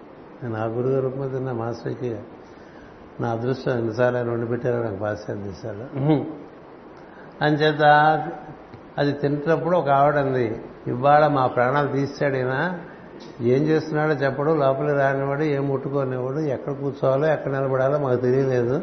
ఇదంతా ఆయనే చేశాడు మీకోసం ఎవరో స్పెషల్గా వస్తున్నారని చెప్పారు పైగా. ఆయన చేత మేము ఇంతవరకు టెన్షన్లో బతికామని చెప్పింది ఆవిడ ఒక పెద్ద ఐలాండ్ ఓనర్ ఆవిడ. పెద్ద ఐలాండ్ అని చెప్పి నువ్వేనా పార్వతి కుమార్ అంటే అవునన్నా. నీ గురించి మన చెప్పాడు నాకైనా. నేను ఎస్ట్రాలజర్ని నేను అమెరికా అంతా ఎస్ట్రాలజీ చెప్తాను. ఎల్లుండి ఒక ఆయన వస్తాడు ఆయన దగ్గర నేర్చుకుని ఎస్ట్రాలజీ నీకేం రాదని చెప్పాడు. అంటే ఏం నీకు తెలిసిన ఎస్ట్రాలజీ అంటే నాకేం తెలియదు అని చెప్పేశాడు ఆయన చెప్పడానికి ఏం చెప్తారంట? లేదు లేదు ఆయన ఊరికే చెప్పడం అవన్నీ అయ్యే పని కాదమ్మా నీ నువ్వు ఆయనతో నువ్వు చాలని మరి అస్ట్రాలజీ ఎందుకు ఆయనతో ఉండని చెప్పాడు గొప్ప విషయం కదా. అలాంటి వ్యక్తితో నీకు మరి వేరే చేస్తారు ఎందుకంటే బెస్ట్ అంచేత ఇలా ఉంటారండి ఇలా ఉండేవాళ్ళు. వాళ్ళకంతా అసలు ఇదేమీ పట్టదండి ఇంకా ఐదు రోజులు ఈక్వినాక్స్ అనగా ఇటలీలో ఉన్నాడు ఆయన. అందరినీ వెళ్ళిపోండి రా చెప్పాడు. ఏమంటే వెళ్ళిపోతాను. నేను వెళ్ళిపోయేప్పుడు ఎవ్వరు చూడకూడదు నాన్నని చెప్తాను మామూలుగా మనం ఎవరైనా వెళ్ళిపోతున్నారంటే అందరినీ పిలిచేస్తాం కదా ఊరంతా పిలిచేస్తాం. బంధుమిత్రులందరినీ పిలిచేస్తాం విమానాల్లో వచ్చేస్తారు ట్రైన్లో వచ్చేస్తారు నాన్న కూడా చేస్తారు. ఇటలీ దేశం కాని దేశం. ఫైవ్ డేస్లో వెళ్ళిపోతాను నేను. ఇది ఈక్వినాక్స్ ఇంకా ఫైవ్ డేస్ కనుక పెట్టాడు ముహూర్తాన్ని. ఈక్వినాక్స్ అనేది హైయెస్ట్ పాయింట్ మరి ఉగాది సాయన ఉగాది. పెట్టి ఉంటారు చుట్టూ ఎప్పుడూ మనవాళ్ళు భారతీయులు విదేశీయులు అందరూ ఉండేవాళ్ళు. ఒక్కొక్కళ్ళు ఇవాళ వెళ్ళిపోయే వాళ్ళు చివరికి ఒక ఆయన మిగిలాడు. ఆయన పేరే మహేష్ భట్. అందరికి తెలిసే ఉంటుంది హిందీ సినిమాలు తీస్తున్నాడు ఇప్పుడు మీరు ఎరిగిన ఆలియా ఆలియా భట్ వాళ్ళ నాన్నగారు నేను ఎప్పుడు ఆ యూజీ గారిని కలిసి ఆ మహేష్ భట్ ఉన్నాను ఆయన కూడా ఇవాళ నువ్వు వెళ్ళిపోవాలి. అందరూ వెళ్ళిపోతే ఎట్లా అంటే మళ్ళీ చెప్పాలి వెళ్ళిపో ఆ ఐదు రోజుల్లో క్రమంగా తీసుకుని ఆ కప్పుడు వదిలేశారు. నెమ్మదిగా నీళ్ళు కూడా వదిలేశారు. మూడు రోజులు నీళ్ళు లేకుండా ఏమీ లేకుండా అట్లా మంచం వేసుకుని మంచం మీద పడుకున్నారండి. అంతే ఈక్వినాక్స్ అవర్స్ వచ్చినాయి. నాకు ఫోన్ చేశారు టూ డేస్ బ్యాక్. అంతకుముందు. నేను విజయవాడలో గురు పూజ దగ్గర వెళ్ళా. వెళ్తే ఈయన ఇలా పడుకున్నారు ఏం మాట్లాడట్లేదు ఏమవుతుంది అంటే ఆయన ఈక్వినాక్స్ వెళ్ళిపోవచ్చు ఆయన తెలిసే చేస్తున్నారని ఆయన అలాగే వెళ్ళి నా గొప్పతనం కదా ఆయన. వెళ్ళిపోయారు అలా అంత ధీమంతుడు. భాగవతంలో మన వాళ్ళకి ఒక ఘట్టంలో మహాత్ములు శరీరం వదిలేప్పుడు ఎవ్వరూ చుట్టుపక్కల ఉండడానికి ఇచ్చగించటండి అని భాగవతం చెప్తుంది. ఏనుగు అట్లా మరణిస్తుంది జంతువుల్లో ఎవ్వరూ కానీ గమనించని చోటకు వెళ్ళిపోయి అక్కడ శరీరం వదులుతుందట. అలాగే ఒక పూర్ణమైనటువంటి ప్రజ్ఞ ఎవ్వరూ లేని చోట తాను ఒక్కడిగా కోరుకొని ఒంటరిగా దైవంతో అనుసంధానం చెంది వెళ్ళిపోతుంది అంతేకాదు ఊరంతా వెనకొస్తుంటే పోవడం మరి కృష్ణుడు అలాగే వెళ్ళాడు? ఒక్కడు. కదా? అందరినీ వచ్చిన ఉద్ధాన్ని కూడా పంపించేస్తే పొడా అన్నాడు. చెప్పేసి తాను ఎక్కడికో వెళ్ళి ఉంటాడు. రాముడు ఒక్కడే అయోధ్య దాటి ఎవరు రావడానికి వీలేదని చెప్పాడు. అలా వెళ్ళిపోయాడు సరైన నదిలోకి వెళ్ళిపోయాడు. వెళ్ళిపోయాడు మనం పోతామేమో అని అందరినీ పిలుచుకుంటాం పోము వీళ్ళంతా ఇంటింట్లో కూర్చుంటారు.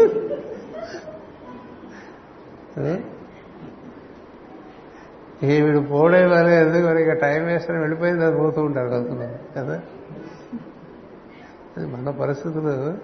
ధీమంతులు ఎలా ఉంటారనేది ఇవాళ మనకి ఎలాగో మంచి విషయం కాబట్టి దాన్ని జోడించి ఒక ఓ భాగవతమూర్తి కథ చెప్పుకుంటే బాగుంటుంది కదా. లేకపోతే ఊరికే మనం భుజకీర్తులు పెట్టుకు ఊరికే విరవిగి తిరుగుతూ ఉంటాం మూర్ఖులలే పైనుంచి మన ఎవరైనా చూస్తే వాళ్ళకి ఎంత వాళ్ళకి వేరే కామెడీ మూవీ ఎక్కర్లే. వాళ్ళకి జమినీ కామెడీ ఎక్కర్లే. మనమే జమినీ కామెడీ. ఎంత కామెడీయో మనం చూస్తుంటే వాళ్ళకి కాస్త అలా చూస్తుందావో మన వాళ్ళందరినీ వద్దంటారు ఆయన. ఇప్పుడు మాస్టర్కే గారిని మీ వాళ్ళందరినీ ఒకసారి చూసుద్దాం పదని అడిగారు అనుకోండి ఆయన కోలీగు వద్దులే మరి నవలేక నవలేక చచ్చిపోతాం అంటే అంతేకాదు ఈయన చూసుకునే వాళ్ళు నవ్వచ్చు మనకి చూసి. ఏంటి ఇలా తయారు చేసే వాళ్ళందరినీ అంచేత అంత కామెడీ మన లైఫ్. అందుచేత ఇక్కడ రెండు విషయాలు ఎదురు మీకు ఆవిష్కరింపబడ్డాయి. ఒకటి ఏంటంటే నువ్వు నువ్వు నీలోంచి కనిపించేవి నీలో అనిపించేవి. రెండే పని నీకు కనిపించేవి నీకు అనిపించేవి నీవే. కదా? ఇంకోళ్ళ సొంతం కాదు. అందుకనే కదా లవ్ చేశాను లవ్ చేశాను అంటాడు. ఫ్రెండ్కి చూపిస్తే ఫ్రెండ్కి ఆల్మోస్ట్ గుండెపోటు వచ్చేట్టుగా ఉంటుంది. ఇదేంటి ఏమైనట్లా లవ్ చేశాడు అదేంటి అంటే అదేంటి? బాగాలేదంటాడు తా వరచింది రంభ అంతే. రంభని తన అలవటం తను వరించడం కాదు. తనకు అలా అనిపిస్తుంది అంతే. అదేంటి అట్లా అంటావు? నీకే అంటే వీడికి ఏం మాట్లాడతాడు? అయిపోయింది. ఇట్లా నీకు అనిపించింది నీకు అనిపించింది అది నీ సత్యం. అది నువ్వే మింగేస్తే సుఖం. అది మొదటిదండి. ఎలా మింగుతావు అక్కడ నన్ను చూడంటున్నాడు. నన్ను చూస్తే నీ భ్రమంతా కూడా అలా స్ట్రా పెట్టి లాగేసినట్టు వచ్చేస్తుంది లోపల. లేదా మనకి మిగిలేది ఇంకా భ్రమలో కూడా కొట్టుకోవటం. అది ఒకటి చెప్పారు. రెండోది కళ అన్నాడు ఉదాహరణగా అది నీలోంచే పుట్టింది కదా. కళ ఏమిటి ఇది కళే. ఇందులో కూడా మనలోంచే పుడతాయి అన్నీ. మన జీవితం మనలోంచే బయటకు వచ్చింది గుర్తుపెట్టుకోండి. అది ఎక్కడో బయట నుంచి వచ్చి మన మీద పడలా. మన మనం ఎలా తీస్తే అలా వస్తుంటుంది బయటికి. కదా? మన మాట మన చేత మన దాంట్లోంచి మన జీవితం అట్లా కమ్మ అల్లుకుంటూ వచ్చేస్తుంది అది దరిద్రంగా తయారవుతుంది వేరే సంగతి కదా? ఇప్పుడు సూర్యుడు కూడా అంతే. ఆయనలోంచి వచ్చింది అంత వివస్థతుడు కదా నేతగాడు. వివస్థత వైవస్థత ఉంటే అలా నేయటం సువేమనా అన్నారు. మంచి పగ్గం పెట్టి నేర్చుకుంటూ ఉంటాడు ఆయన. శ్రీదేవతల స్తోత్రంలో సువేమ్న అన్నాడు. శుక్రం వయంతం అసితం సువేమ్న అంటూ ఉంటాడు. కదా నల్లదారాలు తెల్లదారాలు పెట్టి అల్లేసేటండి మొత్తం అంతా. ఎంత బాగా లేట పద్ధతి. ఇట్లా మనం అల్లుకోవాలి. ఆయన అల్లుకున్నది ఇట్లా ఉంది. మనం అనుకున్నది ఎట్లా ఉంది? మనం బట్టి అంచేత మనలో ఈ దైవ దర్శనం ఈ విధంగా చేసుకుంటూ ఉంటే క్రమంగా మన నేత పని బాగుపడుతుంది. లేకపోతే మన ప్రతి జీవితం మనం అలుకున్నది అది మన ఏడిపిస్తూ ఉంటుంది. తీరు కూర్చుని. మనం పెంచినవన్నీ మన ఏడిపిస్తుంది అనుకోండి. మనం పెంచిన ఆస్తులు మన ఏడిపించి మనం కొనుక్కున్న తోటలు మన ఏడిపించి మనకుండే పొలం మన ఏడిపించి మనకుండే సంతానం మన ఏడిపించి మన శరీరం మన నేర్పించి ఇంకంతకన్నా ఏం కావాలి? నీ శరీరమేగా? పుట్టినప్పుడు అందరూ చాలా పువ్వులే ఉంటారు. మంది నీలో ఎందుకు అయిపోయింది? నీ బట్టే. కదా? అందరికీ ఒకటే పత్తి ఇచ్చాడండి. అల్లుకోవటంలో తేడా. కొంతమంది ముతక వస్త్రాలు కొంతమంది చక్కగా సున్నితమైన వస్త్రాలు అందులోంచే నేర్చుకున్నారు. అంచేత ఈ నేత పని ఎవడి నేత పని వాడితే ఎవడి మీద పడి ఏడవటానికి ఏం లేదు ఒకటి. దీనంతా దైవం అని దైవం మీదకి నెట్టడానికి వెళ్ళేది నువ్వే. నువ్వు బాధ్యత పడు. నీ జీవితం నీ వల్లే ఇలా ఉంది ఇంకోళ్ళ కాదు నా జీవితమైనా మీ జీవితమైనా ఇంకోళ్ళ జీవితమైనా వాళ్ళ వల్లే అలా ఉందంటే కనీసం ఒక సెల్ఫ్ అకౌంటబిలిటీ సెల్ఫ్ రెస్పాన్సిబిలిటీ అని రెండు వస్తాయి. నీకు నువ్వే అకౌంటబుల్ నీకు నువ్వే బాధ్యత పడాలి. ఎవరో ఏదో చేసేస్తారనే భ్రమ భగవద్భక్తులు నిజానికి లేదు. అది ఎందుకు అట్లా ప్రమోట్ అయిపోయింది ప్రపంచం అంతా. మనం చేసే విధ పనులన్నీ ఎవడో అన్నీ సరి చేసేస్తాడు. ఎందుకు చేస్తాడు వాడికి అదే పని కాదు. ఎట్లా పని చేసుకోవాలో చెప్తాడు. ఇలా కాదు ఇలా చేసుకో అని చెప్తాడు. నువ్వు చేసుకో. నీకు చేసి పెడితే మళ్ళీ నీకు వదిలేస్తే మళ్ళీ అటాక్ చేసుకుంటావు కాబట్టి నీకే నీకే నేర్పుతాడు. అది విధానం. అలా మనం ఇరవై ఆరు ఇరవై ఏడు రెండు సూత్రములు ఈరోజు నేర్చుకున్నాం. ఇంకా మీకు ఇంకా ఇట్లా క్రాష్ కోర్సులు ఏం లేవు. మళ్ళీ ఆదివారమే కలుద్దాం. ఆదివారం సాయంత్రం మనంతా చక్కగా ఇక్కడ భాగవతం క్లాసుకి మళ్ళీ కలుద్దాం. స్వస్తి ప్రజాభ్య పరిపాలయంతాం. న్యాయేన మార్గేణ మహిమహేషా గోబ్రాహ్మణేభ్య శుభమస్తు నిత్యం.